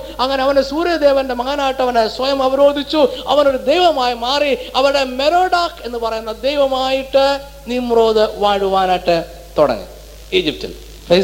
അപ്പൊ അവന്റെ ഉള്ളിൽ ദൈവത്തിനെതിരെയുള്ള വിപ്ലവം എന്ന് പറയുമ്പോൾ അതിന്റെ ഏറ്റവും അവസാനം എന്ന് പറയുന്നത് മറ്റൊരു മതം സ്ഥാപിക്കുക എന്നുള്ളതാണ്. ബാബിലോൺ ബാബേൽ ഗോപുരം പണിയുവാൻ തുടങ്ങുന്നതിന്റെ പിന്നിൽ അവന്റെ അന്തിമ ലക്ഷ്യം നമ്മൾ അതിന്റെ അതിന്റെ ലക്ഷ്യങ്ങളെ കുറിച്ച് ചിന്തിക്കുന്നുണ്ട്. അതിന്റെ അന്തിമമായ ലക്ഷ്യം എന്ന് പറയുന്നത് എന്താണ്? ഒരു പുതിയ മതം സ്ഥാപിക്കണം. അത് ആരായിരിക്കണം അവിടുത്തെ ദൈവം എന്ന് പറയുന്നത്? നിമ്രോദായിരിക്കണം അവിടുത്തെ ദൈവം എന്ന് പറയുന്നത്. അതിന്റെ ഉദ്ദേശത്തോടു കൂടിയാണ് ഇവൻ ഈ ബാബേൽ ഗോപുരം പണിയണമെന്ന് പറഞ്ഞത്. എന്ന് പറഞ്ഞാൽ ഇവന്റെ ഉള്ളിൽ നോഹയുടെ കാലഘട്ടത്തിന് മുമ്പേ അല്ലെ നോഹയുടെ പ്രളയത്തിന് മുമ്പേ ഈ ദേശത്തിൽ പാപവും അധാർമികയും വർദ്ധിച്ചു വിഗ്രഹാരാധന വർദ്ധിച്ചു വന്നു. ഈ വിഗ്രഹാരാധനയുടെ വിത്തുകൾ ഈ നിമ്രോദിന്റെ ഉള്ളിൽ ഉണ്ടായിരുന്നു മനസ്സിലാക്കാനായിട്ട് അവന്റെ ആ വിത്തുകൾ വീണ്ടും പുറത്തേക്ക് വന്നത് ഈ ബാബേൽ ഗോപുരം പണിയുന്ന സമയത്താണ്. നിമ്രോദിന്റെ ഉള്ളിൽ കിടന്ന വിഗ്രഹാര വിത്ത് പുറത്തേക്ക് വന്നു. വീണ്ടും ഭൂമിയിൽ ഒരു വിഗ്രഹാരാധന ഉണ്ടാകുവാനായിട്ട് തുടങ്ങി. ഇപ്പോഴത്തെ പുരാവസ്തു ഗവേഷകർ പറയുന്നത് ഈ ബാബേൽ ഗോപുരത്തിന്റെ ഫിത്തുകളിൽ ചന്ദ്രന്റെയും നക്ഷത്രങ്ങളുടെയും സൂര്യന്റെയും ചിത്രങ്ങൾ വരച്ചിട്ടിട്ടുണ്ടായിരുന്നു എന്നാണ് അവർ പറയുന്നത്. അങ്ങനെ വരച്ചിട്ട് അന്നത്തെ ജനങ്ങൾ വിചാരിച്ചു ഇതൊക്കെ ചന്ദ്രനും നക്ഷത്രങ്ങളൊക്കെ ദൈവമാണ് അമേന ആകാശത്തുള്ളതാണ് ദൈവം സൃഷ്ടിച്ചതാണ് അതുകൊണ്ട് കടന്നോട്ടെന്ന് വിചാരിച്ച് കാണാം ഒരു പക്ഷികളെന്ന് അവർ പറയുന്നു. പക്ഷെ നിമ്രോദിന മനസ്സിൽ ചിന്തയുണ്ടായിരുന്നു ക്രമേണ ഈ ജനങ്ങൾ ആരെ ആരാധിക്കാൻ തുടങ്ങും? നക്ഷത്രങ്ങളെ ആരാധിക്കുവാൻ തുടങ്ങുമെന്ന്. ആ അങ്ങനെ ചിന്ത നിമ്രോദിന്റെ മനസ്സിലുണ്ടായിരുന്നു. അതുകൊണ്ട് അവൻ അതെല്ലാം വരച്ചിട്ട് ഈ ഗോപുരം അവൻ ഇങ്ങനെ ഉണ്ടാക്കിക്കൊണ്ടേ ഇരുന്നു അപ്പൊ അത് നിമ്രോദിനെ പറ്റി പഠിക്കുമ്പോൾ മനസ്സിലാക്കുന്ന കാര്യങ്ങൾ അത്രയുമാണ്. നിമ്രോദ് യുദ്ധവീരനായിരുന്നു നായാട്ടുകാരനായിരുന്നു അങ്ങനെയുള്ള കാര്യങ്ങൾ ഉള്ളിൽ ഒരു ഒരു പുതിയ മതം സ്ഥാപിക്കണമെന്ന് ആഗ്രഹം ഉണ്ടായിരുന്നു അവർ തന്നെ ദൈവമാണെന്ന് ആഗ്രഹം ഉണ്ടായിരുന്നു അവന്റെ കൈപ്പിടിയിൽ കുറെ ജനങ്ങൾ ഒതുങ്ങണമെന്ന് ആഗ്രഹം ഉണ്ടായിരുന്നു ദൈവത്തിന് ഒരു വിപ്ലവം നടത്തണമെന്ന് അവന് ആഗ്രഹമുണ്ടായിരുന്നു. ആ ആഗ്രഹത്തോടു കൂടിയാണ് അവൻ ബാബേൽ ഗോപുരം പണിയുവാനായിട്ട് ജനങ്ങളെ പ്രബോധിപ്പിച്ചത്. അവരത് കേട്ടപ്പോൾ ഈ ബാബേൽ ഗോപുരം പണിയുവാനായിട്ട് തുടങ്ങി എന്താ ഈ ബാബേൽ? അല്ലെ ബാബിലോൺ എന്ന് പറയുന്ന സാമ്രാജ്യം അതിന്റെ പ്രത്യേകത എന്താണ്? അല്ലെങ്കിൽ ബാബേൽ എന്ന് പറയുന്ന പട്ടണത്തിന്റെ പ്രത്യേകത എന്താണ്? അല്ലെ ബാബിലോൺ എന്ന് പറയുന്ന പട്ടണത്തിന്റെ പ്രത്യേകത? ഇവിടെ ഉദ്ദേശിച്ചത് ഇവിടെ ഒരു പട്ടണം പണിയുക. ബാബേൽ ഗോപുരം പണിയാൻ ഉദ്ദേശിച്ചവർ പറഞ്ഞത് നമ്മൾ ഇവിടെ ഒരു പട്ടണം പണിയുക. ഇവിടെ പട്ടണം പണിയുക ഇവിടെ താമസിക്കാമെന്നാണ്. അവർ പട്ടണം പണിയുക എന്ന് പറയുമ്പോൾ അവർ ഉദ്ദേശിച്ച കാര്യങ്ങൾ എന്തൊക്കെയാണ്? എന്തെല്ലാം ഈ പട്ടണത്തിൽ ലഭിക്കും? നിങ്ങൾക്കറിയാം ഈ ജനങ്ങൾ കുറെ നാളുകളായിട്ട് ഇങ്ങനെ അലഞ്ഞു തിരിഞ്ഞ് നടക്കുകയാണ്. അവർക്ക് സ്വസ്ഥമായ സ്ഥലമില്ല. അവർ കുറെ നാളുകളായിട്ട് പല സ്ഥലങ്ങളിലായിട്ട് ഞാൻ അലഞ്ഞു നടക്കുകയാണ്. അവരോട് നിമ്രോദ് ഒരു- ഒരു ഐഡിയ പറഞ്ഞു നമുക്ക് ഒരുമിച്ച് കൂടി ഇവിടെ താമസിക്കാം. ഇവിടെ താമസിച്ച് നമുക്ക് മനോഹരമായ ഒരു പട്ടണം പണിയാം. അങ്ങനെ പണിത പട്ടണത്തിൽ എന്തെല്ലാം ഉണ്ട്? നോക്കാം നമുക്ക് ബാബിലോൺ പട്ടണത്തിൽ എന്തെല്ലാം ഉണ്ടായിരുന്നു? നോക്കുമ്പോൾ മനസ്സിലാവും നമുക്ക്. ബാബിലോൺ പട്ടണത്തിൽ ഒന്നാമതായിട്ട് വ്യാജ മതങ്ങൾ ഉണ്ടായിരുന്നു. ശരിയല്ലാത്ത മതങ്ങളാണ്. എല്ലാ ലോകത്തിലെ വ്യാജ മതങ്ങളെയും ഉറവിടം എന്ന് പറയുന്നത് ബാബിലോൺ പട്ടണമാണ്. എല്ലാ ആഭിചാര പ്രവർത്തനങ്ങളുടെ ഉറവിടം മന്ത്രവാദങ്ങളുടെ ഉറവിടം എല്ലാ ബ്ലാക്ക് മാജിക്കിന്റെ ഉറവിടം എന്ന് പറയുന്നത് ബാബിലോൺ സാമ്രാജ്യമായിരുന്നു. ഈ ലോകത്തിന്റെ കൾച്ചറിന്റെ ലോകത്തിന്റെ സംസ്കാരത്തിന്റെ ഉറവിടം ബാബിലോൺ സാമ്രാജ്യമായിരുന്നു. ഇപ്പൊ പറയുന്ന ഏറ്റവും വലിയ സംസ്കാരം എന്ന് പറയുന്നത് ബാബിലോൺ സംസ്കാരമാണ് എന്ന് പറയുമ്പോൾ ലോകത്തിലെ ഏറ്റവും വലിയ സംസ്കാരമായി ലോകം കണക്കാക്കുന്നത് ബാബിലോൺ സംസ്കാരമാണ്. ഈ ലോകത്തിന്റെ സംസ്കാരം എന്ന് പറയുന്നത് ബാബിലോണിൽ നിന്നും ലോകത്തിലെ വ്യാജ മതങ്ങൾ അവിടെ നിന്നും പുറപ്പെട്ടതാണ്. ആഭിചാര പ്രവർത്തനങ്ങൾ അവിടെ നിന്നും പുറപ്പെട്ടതാണ്. മന്ത്രവാദം അവിടെ നിന്ന് പുറ- പുറപ്പെട്ടതാണ്. സേറ്റൻ വർഷിപ്പ് അവിടെ നിന്ന് പുറപ്പെട്ട ഒരു കാര്യമാണ് സാത്താനെ ആരാധിക്കുക എന്ന് പറയുന്നത്. ഓ അവിടെ നിന്ന് പുറപ്പെട്ട ഒരു അവിടെ നിന്ന് പുറപ്പെട്ട കാര്യങ്ങളാണ് സാത്താനെ ആരാധിക്കുക എന്ന് പറയുന്നത്. പോയിന്റ് ഓക്കെ എല്ലാ വ്യാജ മതങ്ങളും അവിടെ നിന്ന് അവിടെ നിന്ന് പുറപ്പെട്ടതാണ് ഈ ലോകത്തിന്റെ സംസ്കാരം എന്ന് പറയുന്നത്. ഈ ലോകത്തിന്റെ സംസ്കാരങ്ങൾ ലോകത്തിന്റെ രീതികൾ എന്ന് പറയുന്നത് ബാബിലോണിൽ നിന്ന് പുറപ്പെട്ടു വന്ന ഒന്നാണ്. ലോകത്തിന് സംസ്കാരത്തെ കൊടുത്ത രാജ്യമാണ് ബാബിൽ ലോകത്തിന്റെ സംസ്കാരത്തെ കൊടുത്ത രാജ്യമാണ് ബാബിലോൺ. ഈ പട്ടണത്തിൽ അവർ ഉദ്ദേശിച്ചത് നമുക്ക് ഒരുമിച്ച് താമസിക്കാമെന്ന ഉദ്ദേശം. മനുഷ്യർ ഒരുമിച്ച് താമസിക്കാൻ ആഗ്രഹിച്ചു എന്നൊക്കെ മനസ്സിലാക്കാം. പട്ടണത്തിൽ ഒരുമിച്ച് താമസിക്കുക. നമുക്ക് ഒരുമിച്ച് പട്ടണത്തിൽ ഒരുമിച്ച് താമസിക്കുക എന്നാണ് അവർ ആഗ്രഹിക്കുന്നത്. എന്ന് പറഞ്ഞാൽ മനുഷ്യൻ ഇങ്ങനെ ഒരുമിച്ച് താമസിക്കണം എന്നുള്ള ആഗ്രഹം പണ്ട് മുതലേ ഉണ്ടായിരുന്ന അർത്ഥം. ഒരുമിച്ച് പട്ടണത്തിൽ കൂട്ടായിട്ട് താമസിക്കണം എന്നുള്ള ആഗ്രഹം പണ്ട് മുതലേ ഉണ്ടായിരുന്നു. അവർ മൂന്ന് കാര്യങ്ങൾ ഈ പട്ടണത്തിൽ ഓഫർ ചെയ്യുന്നുണ്ട്. നമുക്ക് ആവശ്യമുള്ള മൂന്ന് കാര്യങ്ങൾ എന്തൊക്കെയാണെന്ന് അറിയാമോ? ഒന്ന് ദേഹത്തിന് ആവശ്യമുള്ള കാര്യം ഒന്ന് ദേഹിക്ക് ആവശ്യമുള്ള കാര്യം ഒന്ന് ആത്മാവിന് ആവശ്യമുള്ള കാര്യം. ഓക്കെ ഈ മൂന്ന് കാര്യങ്ങളും ഈ പട്ടണത്തിൽ നിമ്രോദ് ഓഫർ ചെയ്യുന്നുണ്ട്. നിങ്ങൾ ഒരുമിച്ച് കൂടിയാൽ നിങ്ങൾ ശ്രദ്ധിച്ചോണം ഒരുമിച്ച് കൂടിയാൽ ഒരുമിച്ച് കൂടി നിമ്രോദിന്റെ ശിഷ്യത്വത്തിന് കീഴിൽ നിമ്രോദിന് കീഴിൽ താമസിക്കാൻ നിങ്ങൾ തയ്യാറാണെങ്കിൽ നിമ്രോദ് മൂന്ന് കാര്യങ്ങൾ നിങ്ങൾക്ക് തരുന്നു. നിങ്ങൾക്ക് ആവശ്യമുള്ള മൂന്ന് കാര്യം. ഒന്ന് നിങ്ങളുടെ ദേഹത്തിന്റെ കാര്യം. രണ്ടാമത് നിങ്ങളുടെ ദേഹിയുടെ കാര്യം. മൂന്നാമത് നിങ്ങളുടെ ആത്മാവിന്റെ കാര്യം. നിങ്ങളുടെ ബോഡി നിങ്ങളുടെ സോൾ നിങ്ങളുടെ സ്പിരിറ്റ് ഈ മൂന്ന് കാര്യങ്ങളും നിമ്രോദ് ഓഫർ ചെയ്യുന്നുണ്ട്. ഒന്ന് നിങ്ങളുടെ ദേഹത്തിന്റെ കാര്യം. എന്താ പറഞ്ഞത്? എല്ലാ പട്ടണങ്ങളും ഒക്കെ അത് കച്ചവട സ്ഥലങ്ങളാണ്. ഇത് ബിസിനസ് സെന്റർ ഇത് കൊമേഴ്സ്യൽ സെന്റർ പട്ടണങ്ങളെല്ലാം കച്ചവട സ്ഥലങ്ങളാണ്. കൊമേഴ്സ്യൽ സെന്റർ ആണ് ബിസിനസ് സെന്റർ ആണ്. നമ്മുടെ ശരീരത്തിന് ആവശ്യമായ എല്ലാ കാര്യങ്ങളും അവിടെ അവൈലബിൾ ആണ്. നമുക്ക് ആവശ്യമായ വിനോദം അവിടെ അവൈലബിൾ ആണ്. നമുക്ക് ആവശ്യമായ സംസ്കാരം ഓ അതവിടെ അവൈലബിൾ ആണ്. നമ്മുടെ ശരീരത്തിന് ആവശ്യമായ എല്ലാം പട്ടണത്തിൽ അവൈലബിൾ ആണ്. പട്ടണത്തിൽ നമുക്ക് ലഭിക്കുന്ന കാര്യങ്ങളാണ്. ഓ നിങ്ങളുടെ ശരീരത്തിന് ആവശ്യമായ കാര്യങ്ങൾ ഈ പട്ടണത്തിലുണ്ട്. ബിസിനസ് ഉണ്ട് കൊമേഴ്സ് ഉണ്ട് കച്ചവടമുണ്ട് എല്ലാ സ്ഥാനങ്ങളും നിങ്ങൾക്ക് കിട്ടും. ഇവിടെ വിനോദമുണ്ട്. ഇവിടെ ഒരു പ്രത്യേക കൾച്ചറുണ്ട് അതെല്ലാം നിങ്ങൾക്ക് പട്ടണത്തിൽ കിട്ടും. നിങ്ങളുടെ നിങ്ങളുടെ ദേഹി നിങ്ങളുടെ സോൾ എന്താ ഈ സോൾ എന്ന് പറയുന്നത്? നിങ്ങളുടെ ദേഹി എന്ന് പറയുമ്പോൾ പണ്ട് പണ്ട് സണ്ണി പറഞ്ഞൊരു വാക്കാണ്. എന്താണ്? നിങ്ങളുടെ ഉള്ളായ മനുഷ്യൻ അല്ലെങ്കിൽ നിങ്ങളുടെ നിങ്ങളുടെ പേഴ്സണാലിറ്റി എന്ന് പറയും. നിങ്ങളുടെ ഉള്ളായ മനുഷ്യൻ. ഓക്കെ അത് വിശദീകരിക്കാൻ ഇപ്പോൾ സമയമില്ല. അപ്പോൾ നിങ്ങളുടെ ദേഹി നിങ്ങളുടെ ഉള്ളായ മനുഷ്യൻ അല്ലെങ്കിൽ നിങ്ങളുടെ ദേഹിക്ക് ആവശ്യമുള്ള കാര്യം എന്താണ്? അല്പം സൗന്ദര്യബോധം അല്പം കല അല്പം സംഗീതം ഇങ്ങനെ ആർട്ട് മ്യൂസിക് ബ്യൂട്ടി ഇത് നമ്മുടെ നമ്മുടെ ഉള്ളായ മനുഷ്യന് അതിലാണ് താല്പര്യം. അല്പം സമാധാനം വേണം. അല്പം സൗന്ദര്യബോധം ഉണ്ടായിരിക്കണം അല്പം സൗന്ദര്യം വേണം. അല്പം മ്യൂസിക് വേണം. അല്പം കല വേണം. അതിലൊക്കെ നമുക്ക് റിലാക്സ് ചെയ്യാൻ പറ്റും. നമ്മുടെ ഉള്ളായ മനുഷ്യന് ഒന്ന് റിലാക്സ് ചെയ്യാൻ പറ്റും. ഓ അതിനാവശ്യമുള്ളതെല്ലാം എല്ലാ പട്ടണങ്ങളും ഓഫർ ചെയ്യുന്നുണ്ട്. മൂന്നാമതായിട്ട് നിമ്രോദ് ഓഫർ ചെയ്തൊരു കാര്യം നിങ്ങളുടെ ആത്മാവിന് ആവശ്യമുള്ള കാര്യം നിമ്രോദ് ഇവിടെ തരാമെന്ന് പറഞ്ഞു. ഓക്കെ നിമ്രോദ് പറഞ്ഞു നിങ്ങളുടെ ആത്മാവിന് ആവശ്യമുള്ള കാര്യം ഇവിടെ തരാമെന്ന് പറഞ്ഞു. കാരണം ഇവിടെ ഒരു വലിയ ഗോപുരം പണിയുന്നുണ്ട്. ആ ഗോപുരത്തിന്റെ ഏറ്റവും മുകളിലത്തെ നില എന്താണെന്ന് അറിയാമോ അതൊരു ക്ഷേത്രമാണ്.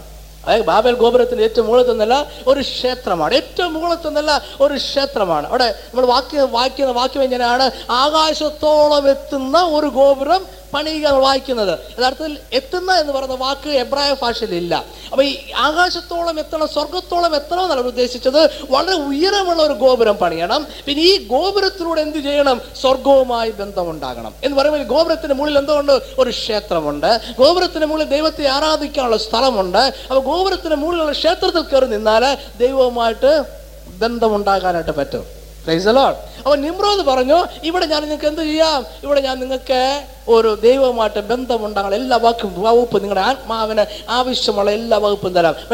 നിമ്രോദ് പറഞ്ഞ ദൈവം സ്വർഗത്തിലെ ദൈവത്തെ കുറിച്ചല്ല നിമ്രോദ് പറഞ്ഞത് ആകാശത്തിലെ നക്ഷത്രങ്ങളെ കുറിച്ചാണ് ആര് പറഞ്ഞത്? നിമ്രോദ് പറഞ്ഞത്. നിമ്രോദിന്റെ മതം ഒരു വ്യാജ മതമാണ്. നിമ്രോദ് ആരാധിക്കുന്ന സൂര്യനെയാണ്. അവൻ ആരാധിക്കുന്ന ഇഷ്ടമുള്ള നക്ഷത്രങ്ങളെയാണ്. അവൻ ആരാധിക്കുന്ന ഇഷ്ടമുള്ളത് ചന്ദ്രനെയാണ്. അവൻ പറഞ്ഞു ഈ സൂര്യൻ ചന്ദ്രൻ നക്ഷത്രങ്ങൾ ഇവയുമായി നിങ്ങൾക്കൊരു ബന്ധം ഇവിടെ ഉണ്ടാക്കി തരാം. മറ്റേ ദൈവത്തെ നമുക്ക് വേണ്ട.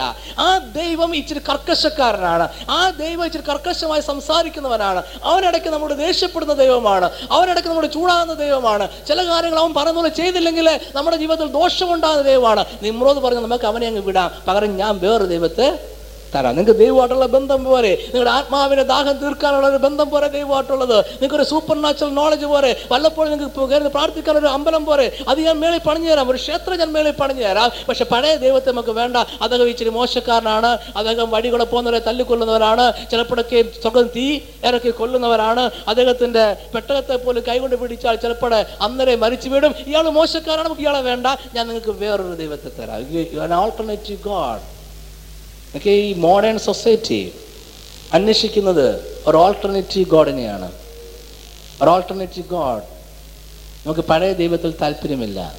ഈ നമ്മുടെ ആധുനിക സംസ്കാരത്തിൽ നമ്മൾ അന്വേഷിക്കുന്നത് ഒരു ഓൾട്ടർനേറ്റീവ് ഗോഡാണ് നമ്മൾ പറയുന്നത് കേൾക്കുന്ന ഒരു ദൈവം. നമ്മൾ ചെയ്യുന്നത് ശരിയെന്ന് പറയുന്ന ഒരു ദൈവം. അല്ലേ? നമുക്ക് ആവശ്യമത. മോഡേൺ സൊസൈറ്റിക്ക് ആവശ്യമതാ. മോഡേൺ പെന്തുക്കോസുകാരനും ആവശ്യമതാ. നമ്മുടെ സഭയിലുള്ള ഇപ്പോൾ എനിക്കൊന്ന് ബഹുഭൂരിപക്ഷം ആൾക്കാർക്കും ആവശ്യം അതാ ജക്കോ സാർ പറഞ്ഞ ദൈവത്തെ ഞങ്ങൾക്ക് ഇപ്പോൾ വലിയ താല്പര്യമില്ല. ഞങ്ങൾ പറയുന്ന ഒരു ദൈവത്തെ ഞങ്ങൾ പറഞ്ഞെല്ലാം ശരിയെന്ന് പറയുന്ന. ഞങ്ങൾ പറയുന്നതൊക്കെ കൊള്ളാമെന്ന് പറഞ്ഞ് തോളത്തിൽ രണ്ട് അടി അടിച്ച് മക്കളെ ഇങ്ങനെ തന്നെ പൊയ്ക്കോന്ന് പറയുന്ന ഒരു ദൈവത്തെ അനുസരിച്ച് നിമ്രോത് പറഞ്ഞു ഞാൻ തന്നെ അങ്ങ് പോരെ. അല്ലേ? നിമ്രോത് മാബേൽ ഗോപുരത്തിൽ നിന്ന് കിട്ടും. ബാബൽ ഗോപുരത്തിൽ അങ്ങനെ ഒരു ക്ഷേത്രമുണ്ട്. ബാബൽ ഗോപുരത്തിൽ അങ്ങനെ ഒരു ദൈവമുണ്ട്. ബാബൽ ഗോപുരത്തിൽ അതാണ് നിമ്രോത് ഓഫർ ചെയ്തത്. ഞാൻ നിങ്ങൾക്ക് ഒരു ദൈവത്തെ തരാം. നിങ്ങൾ എന്തോ ചെയ്താലും കൊള്ളാം കൊള്ളാം എന്ന് പറയുന്ന ഒരു ദൈവം? ആധുനിക മനുഷ്യന്റെ കൺസെപ്റ്റ് എങ്ങനെയറിയാം ദൈവമേ ഞങ്ങൾ നിന്നെ വിളിക്കാം. പക്ഷെ ഒരിക്കലും എന്ത് ചെയ്യരുത്? നീ ഞങ്ങളെ വിളിക്കരുത്. We will call you don't call us ഞങ്ങൾ അങ്ങോട്ട് നിന്നെ രാവിലെയും വിളിക്കാം വൈകിട്ടും വിളിക്കാം ഉച്ചയ്ക്കും വിളിക്കാം. വേണമെന്നുണ്ടെങ്കിൽ ഇരുപത്തിനാല് മണിക്കൂറും വിളിച്ചേക്കാം. നിന്റെ തടിച്ച് വേണമെങ്കിൽ വിളിച്ചേക്കാം. പക്ഷെ ഞങ്ങളെ വിളിക്കരുത്. ഡോൺ കോൾ അസ് ഇങ്ങോട്ട് ഇറങ്ങി വരുവോ? ഞങ്ങളെ വിളിക്കുവോ ചെയ്യരുത്. ഞങ്ങൾ അങ്ങോട്ട് എത്ര നേരം? ഇരുപത്തിനാല് മണിക്കൂർ പോരാന്നുണ്ടെങ്കിൽ കുറച്ചുകൂടെ സമയം കണ്ടെത്തി ഞങ്ങൾ അങ്ങോട്ട് വിളിച്ചോളാം. എന്തോ വെള്ളം ചെയ്യാം. ഇങ്ങോട്ട് വിളിക്കരുത്. കോൾ മീ എന്നെ വിളിക്കരുത്. ഞാൻ അങ്ങോട്ട് വിളിക്കാം. അതാ മോഡേൺ സൊസൈറ്റി പ്രത്യേകത. നിമ്രോദിന് അറിയാം. നിമ്രോദിന് ജനങ്ങളുടെ പ്രത്യേകത അറിയാം. ജനങ്ങൾക്കൊരു താല്പര്യമുണ്ട്. ഞങ്ങൾ അങ്ങോട്ട് സംസാരിക്കാം. നീ ഇങ്ങോട്ട് സംസാരിക്കരുത്. നീ നോക്കിയ ക്ഷേത്രങ്ങളിൽ ചെന്ന് നോക്കിയേ. അവർ എത്ര നേരം വേണമെങ്കിലും അവരുടെ ദൈവത്തോട് വിഗ്രഹത്തോട് സംസാരിക്കും. അവർക്ക് ഒറ്റ താല്പര്യമേ ഉള്ളൂ. ഇങ്ങോട്ട് സംസാരിക്കരുത്. അവർക്ക് ആവശ്യം മനുഷ്യൻ ആവശ്യം ആധുനിക മനുഷ്യന് മാത്രമല്ല പണ്ടത്തെ മനുഷ്യൻ ഉൾപ്പെടെയുള്ള സകല മനുഷ്യന്റെ ആവശ്യം അവന്റെ താല്പര്യം എന്ന് പറഞ്ഞാൽ അറിയോ? ഇങ്ങോട്ട് സംസാരിക്കാത്ത ഒരു ദൈവമാണ്. സങ്കീർത്തനക്കാരൻ എഴുതുകയാണ് ഓ നിങ്ങളുടെ ദൈവത്തിന് വായുണ്ട് ചെവിയുണ്ട് നിങ്ങളുടെ ദൈവം ചെവി കൂർപ്പിച്ച് കേൾക്കും. അവ നിങ്ങളോട് സംസാരിക്കുന്ന. സങ്കീർത്തനക്കാരൻ എഴുതുകയാണ് ഇവിടെ ആർക്കും അതിന് താല്പര്യമില്ല. കാരണം നമ്മുടെ ആഗ്രഹം എന്ന് പറയുന്നത് എന്താണ്? നമ്മുടെ ദൈവം ഇങ്ങോട്ട് പറയുന്ന ദൈവമായിരിക്കരുത് അങ്ങോട്ട് പറയുന്ന കേൾക്കുന്ന ദൈവമായിരിക്കണം. നിങ്ങളോട് പറഞ്ഞു ഇവിടെ സാധനമുണ്ട്. എവിടെയുണ്ട്? ബാബേൽ ഗോപുരത്തിലുണ്ട്. അവിടെ ഇങ്ങൊരു ദൈവമുണ്ട്. നിങ്ങൾ എത്ര നേരം അങ്ങോട്ട് പറഞ്ഞാലും. അല്ല ഏലിയ പറഞ്ഞല്ലോ ഏലിയാവിന്റെ കാലത്ത് സംഭവിച്ചതുപോലെ നിങ്ങളെ വാളുകൊണ്ട് നിങ്ങളുടെ ശരീരം മുഴുവൻ വെട്ടി മുറിവേൽപ്പിച്ച് രക്തം ഒലിച്ചാലും ഇങ്ങോട്ട് മിണ്ടാത്ത ഒരു ദൈവം ഉണ്ട്. നിങ്ങൾക്ക് അങ്ങോട്ട് പറഞ്ഞുകൊണ്ടിരുന്നാൽ നിങ്ങൾക്ക് ഇഷ്ടമുള്ള എല്ലാം അങ്ങോട്ട് പറഞ്ഞു കർത്താവേ നിങ്ങൾ വിളിച്ചിട്ട് നിങ്ങൾക്ക് എന്തോ വെള്ളം അങ്ങോട്ട് പറയാം. പറഞ്ഞിട്ട് നിങ്ങൾ പറയും ഞാൻ താണ്ട് ഷാപ്പിലോട്ട് പോവാണ് വെള്ളം അടിക്കാൻ പോവാണ്. നീ എന്റെ കൂടെ ഇരുന്നോടെന്ന് പറഞ്ഞാൽ മക്കളെ പൊയ്ക്കോ എന്ന് പറഞ്ഞ് നിന്നോട് ഒറ്റ പോലും പറയാത്തൊരു ദൈവമുണ്ട്. ആ ദൈവത്തെയാ ആധുനിക മനുഷ്യൻ അന്വേഷിച്ചുകൊണ്ടിരിക്കുന്നത്. ആ ദൈവത്തെ ഇപ്പോഴത്തെ പെന്തുക്കൂസുകാർ അന്വേഷിച്ചുകൊണ്ടിരിക്കുന്നതല്ല. എനിക്ക് നമ്മുടെ സഭയിലെ ഭൂരിപക്ഷം പേര് ഇപ്പം അന്വേഷിക്കുന്നത് അങ്ങൊരു ദൈവത്തെ അവർ അന്വേഷിച്ചുകൊണ്ടിരിക്കുകയാണ്. പ്രൈസ് ലോഡ് സംതൃപ്തി കൊടുക്കാൻ അവൻ പറഞ്ഞു നിങ്ങൾക്ക് അങ്ങോട്ട് പറയാ. ഇങ്ങോട്ട് പറയാത്ത ഒരു ദൈവത്തെ ഞാൻ ഒരിക്കലും ശല്യപ്പെടുത്താത്ത ഒരു ദൈവത്തെ ഒന്നും ചോദിക്കത്തില്ല ഒന്നും പറയത്തില്ല യാതൊരു കുഴപ്പവും ഇല്ലാത്തൊരു ദൈവത്തെ ഞാൻ തരാം. ആ ദൈവമാണെങ്കിൽ ഗോപുരത്തിന്റെ ഏറ്റവും മുകളിൽ അവിടെ കയറി നിന്നാൽ ആ ദൈവവുമായി ബന്ധപ്പെടുവാൻ കഴിയും. അപ്പൊ ബാബേൽ ഗോപുരം ഒരു ആരാധന സ്ഥലമായിരുന്നു. നിമ്രോദ് അതിനെ ജനങ്ങളോട് പറഞ്ഞ് പഠിപ്പിച്ചത് ഇതൊരു ആരാധന സ്ഥലം അങ്ങനെ അവന്റെ മനസ്സിലുള്ള ആഗ്രഹം അവന്റെ മനസ്സിലുള്ള ആഗ്രഹം വെറുതെ ഒരു രാജാവാകാന്നുള്ളതല്ല അവന്റെ മനസ്സിലുള്ള ആഗ്രഹം എന്ന് പറയുന്നത് ഒരു മതം സ്ഥാപിക്കണം. ആ മതത്തിന്റെ ദൈവമായിട്ട് അവന് മാറണമെന്നുള്ളതാണ് അവന്റെ മനസ്സിലുള്ള ഏറ്റവും വലിയ ആഗ്രഹം. അവന്റെ മനസ്സിലെ ചിന്ത എന്ന് പറഞ്ഞ എന്താണ്? ഓ നിങ്ങളുടെ വീട്ടിലെ ദൈവമായി മാറുക എന്നുള്ളതാണ്. നിമ്രോദിന്റെ ശക്തി എങ്ങനെയാണ് വരുന്നത്? നിമ്രോദിന്റെ ശക്തി നിങ്ങളുടെ വീടിന്റെ വാദത്തിൽ നോക്കി എന്നത് നിങ്ങളുടെ ലോഹ്യം പറയാനല്ല നിങ്ങളുടെ വീടിന്റെ ദൈവമായി മാറാൻ വേണ്ടിയാണ്. പ്രൈസ് ഓ നിമ്രോദ് വന്നിട്ട് നിങ്ങളുടെ നിമ്രോദിന്റെ ശക്തി നിമ്രോദിന്റെ ദുരാത്മാ ശക്തി ഓ നിങ്ങളുടെ വീട്ടിൽ വന്നിട്ട് ഓ സോഫ്റ്റ് ആയിട്ട് നിങ്ങളോട് സംസാരിക്കുന്നത് രഹസ്യമായി സംസാരിക്കുന്നത് മൃദുവായി സംസാരിക്കുന്നത് അവിടെ നിന്ന് ലോഹ്യം പറഞ്ഞ് നിൽക്കാൻ വേണ്ടിയല്ല അവിടുത്തെ ദൈവമായി മാറുവാൻ വേണ്ടിയാണ്. സോ ഡോണ്ട് ദാറ്റ് അതൊരു ആരാധനാ സ്ഥലമായിരുന്നു. നിമ്രോദ് അങ്ങനെയാണ് അതിനെ ചിന്തിച്ചത്.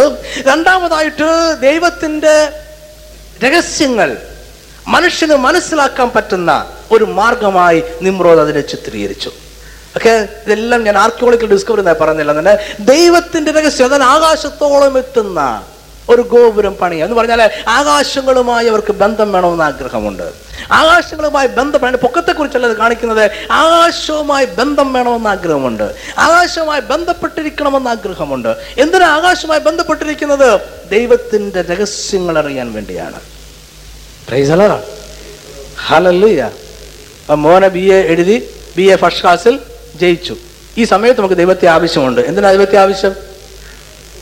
മോൻ എന്തോ ചെയ്യണം എന്നുള്ളതല്ല ഇവൻ എന്തോ ചെയ്താലും ഞങ്ങൾക്കൊരു ഗുണം ഉണ്ടാവും എന്നുള്ളതാണ്. ദൈവത്തിന്റെ രഹസ്യത്തെ അറിയുക.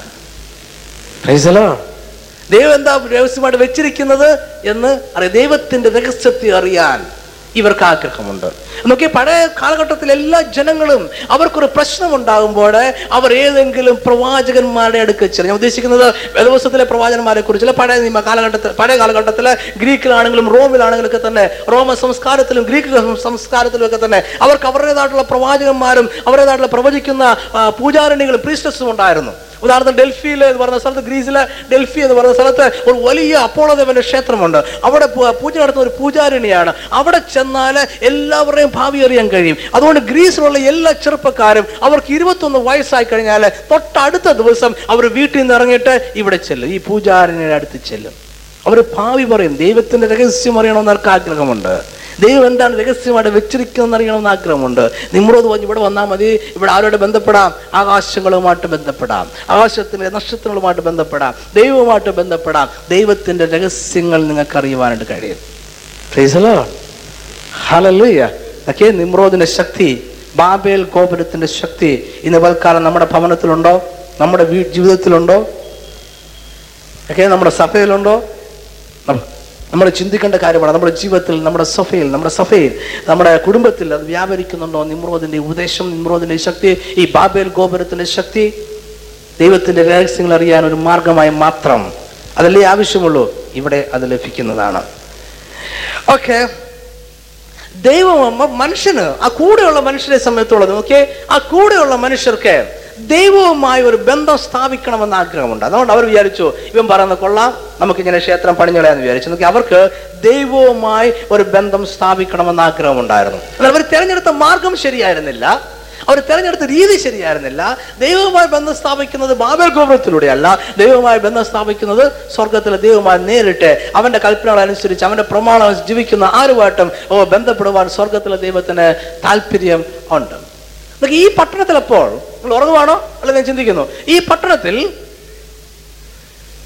അപ്പൊ ദൈവം എന്ന് പറയുന്ന ഒരു ചിന്തയും ദൈവം എന്ന് പറയുന്ന വാക്കും ഈ പട്ടണത്തിൽ വളരെയധികം ഉണ്ട്. കാരണം ഇതൊരു ക്ഷേത്രമാണ്. ഈ പണിയുന്നതിന് എന്താണ്? ഒരു ക്ഷേത്രമാണ്. ഈ പണിയുന്നതിന് ഏറ്റവും മുകളിൽ എന്തുകൊണ്ട് ക്ഷേത്രമുണ്ട്. അപ്പൊ ഇവിടെ ദൈവമുണ്ട്. അവരെപ്പോഴും പറയുന്ന ആരെ കുറിച്ചാണ് ഓ നാക്കെടുത്ത് എപ്പോഴും പറഞ്ഞ ആരെ കുറിച്ചാണ് വിശുദ്ധി വിശുദ്ധി വിശുദ്ധി വിശുദ്ധി വിശുദ്ധി വിശുദ്ധി വിശുദ്ധി വിശുദ്ധി ആഭരണപൂർണം താടി എടുക്കണം മീശ എടുക്കണം വെള്ളയിടണം വിശുദ്ധി വിശുദ്ധി വിശുദ്ധി വിശുദ്ധി എപ്പം അവിടെ വീട്ടിൽ ചെന്നാലും എപ്പോ സംസാരിച്ചാലും ഒറ്റ കാര്യം പറയാനുള്ളൂ വിശുദ്ധി വിശുദ്ധി വിശുദ്ധി വിശുദ്ധി ദൈവത്തെ കുറിച്ച് മാത്രമേ പറയാനുള്ളൂ ദൈവം അവിടെ ഉണ്ട് പക്ഷെ ഒരു പ്രത്യേകതയുണ്ട് അവിടുത്തെ പ്രത്യേകത എന്താണെന്നറിയാമോ ഇവിടെ ദൈവമുണ്ട് പക്ഷെ ആ ദൈവം ആരാണ് മനുഷ്യൻ സൃഷ്ടിച്ച ദൈവമാണ് അല്ല സ്വർഗത്തിലെ ദൈവമല്ല. ഏറ്റവും കൂടുതൽ വിശുദ്ധി പറഞ്ഞാൽ നിങ്ങൾ വളരെ സൂക്ഷിക്കണം അവന്റെ ഉള്ളിൽ വ്യാപരിക്കുന്നത് ബാബിലോണിന്റെ ശക്തിയാണ്. ഈ ബാബേൽ ഗോപുരത്തിന്റെ ശക്തിയാണ്. അവിടെ ക്ഷേത്രമുണ്ട്. അവിടെ നടുക്ക് ക്ഷേത്രമാണ്. ഏറ്റവും വലിയ കെട്ടിടം തന്നെ ക്ഷേത്രമാണ്. എല്ലാം ക്ഷേത്രത്തെ ചുറ്റിപ്പറ്റിയാണ്. ജനങ്ങൾ താമസിക്കുന്നത് ഈ ക്ഷേത്രത്തെ ചുറ്റിപ്പറ്റിയാണ്. കുറെ എണ്ണം അതിനകത്താണ് താമസിക്കുന്നത്. അവരുടെ സകല സമ്പത്തും ചെലവാക്കിയ ക്ഷേത്രം ഉണ്ടാക്കിയത്. ദൈവം അവിടെ ഉണ്ട് ദൈവത്തെക്കുറിച്ചാണ് എപ്പോഴും പറയുന്നത്. എന്തു പറഞ്ഞാലും ദൈവം ദൈവം ദൈവം ദൈവം. ഇതിന് ഒരു പ്രത്യേകത ഉണ്ടെന്നറിയോ ഈ ക്ഷേത്രം റൗണ്ട് വട്ടത്തിലാണ് ഗോപുരം പണിഞ്ഞിരിക്കുന്നത്. ഇതിന് ചുറ്റിനുമാണ് ജനങ്ങൾ താമസിക്കുന്നത്. ഇതിന് ചുറ്റും താമസിക്കുന്നതുകൊണ്ട് ഗുണമുണ്ട്. എപ്പോൾ വേണമെങ്കിലും ഏത് ഭാഗത്തു നിന്ന് വേണമെങ്കിലും ഈ ജനങ്ങൾക്ക് അവരുടെ ക്ഷേത്രത്തിലേക്ക് നോക്കാം. എങ്കിൽ സമാപന കൂടാരത്തിന്റെ ചുറ്റിനുമായിട്ടാണ് താമസിക്കുന്നത് ഇസ്രേ ജനം താമസിക്കുന്നത് ചുറ്റിനുമായിട്ടാണ്. അപ്പൊ ചുറ്റിനും താമസിക്കുന്ന ഗുണമെന്ന് പറയുന്നത് എന്താണ്? അവർക്ക് എപ്പോൾ ദൈവത്തെ ഒന്ന് നോക്കണം എന്ന് വിചാരിക്കുന്നോ അപ്പോൾ എന്ത് ചെയ്യുക അവർക്ക്? ദൈവത്തെ കാണാം. ഇടയ്ക്ക് തടസ്സങ്ങളൊന്നും തന്നെ ഇല്ല. ഇവരുടെ ഗോപുരം അങ്ങനെ തൊട്ട മധ്യത്തിലാണ് ഇവരുടെ ഗോപുരം. ഇപ്പൊ ചുറ്റിനും താമസം ജനങ്ങൾക്ക് എപ്പോ വേണമെങ്കിലും അവരുടെ ദൈവത്തെ കുറിച്ച് ചിന്തിക്കാം. അവരുടെ ദൈവത്തെ കുറിച്ച് സംസാരിക്കാം അവർ എന്ത് പറഞ്ഞാലും ദൈവത്തെ നോക്കിക്കൊണ്ട് പറയാം. ദൈവത്തെ സാക്ഷി നിർത്തി പറയാം. പക്ഷെ അത് സ്വർഗത്തിലെ ദൈവമായിരുന്നില്ല. പിന്നെ ആരത് മനുഷ്യൻ സൃഷ്ടിച്ച ദൈവമായിരുന്നു. അവർക്ക് ദൈവവുമായി ബന്ധപ്പെടണമെന്ന് ആഗ്രഹമുണ്ട്. പക്ഷെ ഒരു കണ്ടീഷൻ അവർ വെച്ചു. എങ്ങനെ ഞങ്ങൾ ബന്ധപ്പെടുത്തുള്ളൂ? ഈ ഗോപുരത്തിലൂടെ മാത്രമേ ബന്ധപ്പെടുത്തുള്ളൂ. ഒക്കെ ഞങ്ങൾക്ക് ദൈവവുമായി ബന്ധപ്പെടണമെന്ന് ആഗ്രഹമുണ്ട്. പക്ഷെ ഞങ്ങൾ ബന്ധപ്പെടുന്നത് എങ്ങനെ ബന്ധപ്പെടുത്തുള്ളൂ? ഇതിലൂടെ മാത്രമേ ബന്ധപ്പെടുത്തുള്ളൂ. സ്വർഗത്തിലെ ദൈവം അതിലൂടെ അല്ല വന്നത്. സ്വർഗത്തിലെ ദൈവം അതിന്റെ വെളിയിലാണ് വന്നത്. പ്രൈസലോ ദൈവം ഈ ഗോപുരത്തിലൂടെ അല്ല ഇറങ്ങി ഇവർ പറഞ്ഞു ഇതാണ് ബാബേൽ. ഇതിന്റെ അർത്ഥം എന്ന് പറഞ്ഞ ദൈവത്തിന്റെ വാതിൽ എന്നാണ് ദൈവം ഇതിലൂടെയാണ് ഞങ്ങളോട് ബന്ധപ്പെടാൻ പോകുന്നത്. ഞങ്ങൾക്ക് ദൈവത്തോട് ബന്ധപ്പെടണമെന്ന് ആഗ്രഹമുണ്ട്. അതിനാണ് ഞങ്ങൾ ഇത് വെച്ചിരിക്കുന്നത് തന്നെ. ഞങ്ങളുടെ ജീവിതത്തിൽ എന്തോ സംഭവിച്ചാലും ഉടൻ തന്നെ നോക്കാൻ വേണ്ടിയാണ് ഞങ്ങൾ ഒത്ത നടുക്കത് സ്ഥാപിച്ചിരിക്കുന്നത്. അതുകൊണ്ടാണ് ഇത് വട്ടത്തിലുണ്ടാക്കിയിരിക്കുന്നത്. ഒക്കെ ശരിയാണ്. പക്ഷെ ജനം പറഞ്ഞൊരു കാര്യമുണ്ട്. ദൈവം ഞങ്ങളോട് ബന്ധപ്പെടണം എന്നുണ്ടെങ്കിൽ എന്ത് ചെയ്യണം? ദൈവം ഇതിന്റെ അകത്തൂടെ ഇറങ്ങി വരണം. ദൈവം ഇതിന്റെ അകത്തൂടെ ഇറങ്ങി വരണം. സ്വർഗത്തിലെ ദൈവം പറഞ്ഞു ഞാൻ അപ്പുറത്തൂടെ മാറിയേ ഇറങ്ങി വരാൻ ഉദ്ദേശിക്കുന്നുള്ളൂ. പ്രൈസലോ നമ്മുടെ വഴികളിലൂടെയല്ല ദൈവം ഇറങ്ങി വരുന്നത്. നമ്മുടെ വഴിയിലൂടെ ഇറങ്ങി വരണം എന്നുള്ള ചിന്ത തന്നെ ഈ ബാബേൽ ഗോപുരത്തിന്റെ പിന്നിൽ പ്രവർത്തിച്ച അന്ധകാര ശക്തി വ്യാപാരത്താൽ ഉണ്ടാകുന്ന ചിന്തയാണ്. അപ്പൊ എന്താ യഥാർത്ഥത്തിൽ ഈ ബാബേൽ ഗോപുരത്തിന്റെ പ്രശ്നം? അത് നമ്മൾ ചിന്തിച്ച് നമുക്ക് നിർത്താം.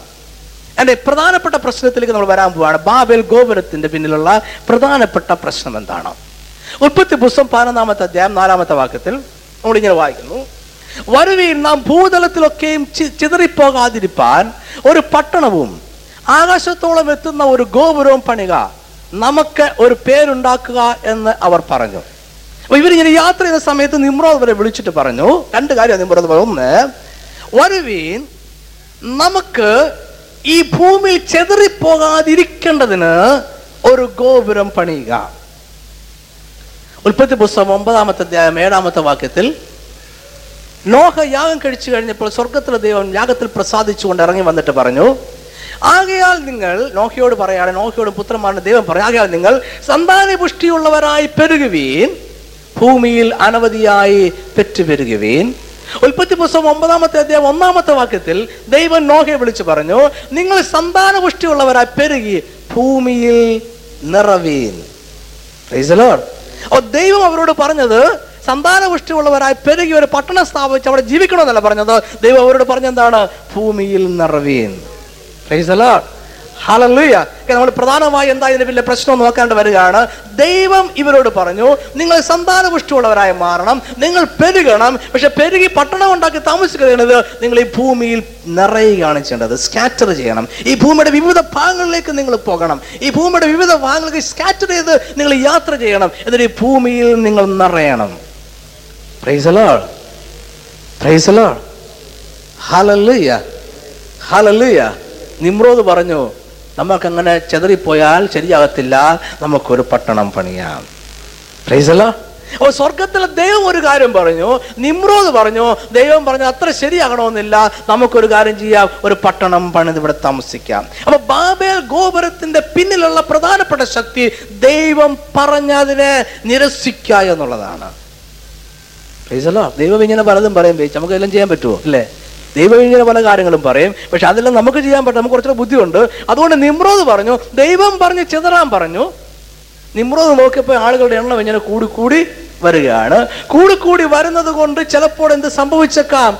ചെതറിപ്പോകാൻ സാധ്യതയുണ്ട്. അങ്ങനെ ചെതറിപ്പോയാൽ നിമ്രോദിന് രാജാവാകാനും മതം സ്ഥാപിക്കാനും പറ്റത്തില്ല. നിമ്രോദ് പറഞ്ഞു ദൈവം പറഞ്ഞത് അവിടെ ഇരിക്കട്ടെ. നമുക്ക് എന്ത് ചെയ്യാം? ഒരു പട്ടണം. ദൈവത്തെ അനുസരിക്കാതെ തള്ളിക്കളയുക. ബാബേൽ ഗോപുരത്തിന്റെ പിന്നിലെ പ്രധാനപ്പെട്ട പ്രവർത്തനം അവർ ചെയ്തത് ദൈവത്തെ തള്ളിക്കളയുക എന്നുള്ള ഒന്നാമതായി തന്നെ അവർ എന്ത് ചെയ്തു? ദൈവത്തെ തള്ളിക്കളഞ്ഞു. ദൈവം പറഞ്ഞത് നേരെ ഓപ്പോസിറ്റ് പ്രവർത്തിക്കാൻ തീരുമാനിച്ചു. ദൈവം ഇങ്ങനെ പല കാര്യങ്ങളും പറയും. ദൈവത്തിന് അവിടെ ബുദ്ധിമുട്ട് അറിഞ്ഞുകൂടായിട്ടാണ്. അതുകൊണ്ട് അവർ നേരെ ഓപ്പോസിറ്റ് നേരെ എതിരായി. ദൈവം പറഞ്ഞതിനെ തള്ളിക്കളഞ്ഞുകൊണ്ട് ദൈവത്തിന്റെ പദ്ധതിയെ തന്നെ തകർക്കുവാൻ അവർ തീരുമാനിച്ചു. അതിനുള്ള ശ്രമമാണ് അവർ ബാബേൽ ഗോപുരം പണിതപ്പോൾ ആദ്യം ചെയ്തത്.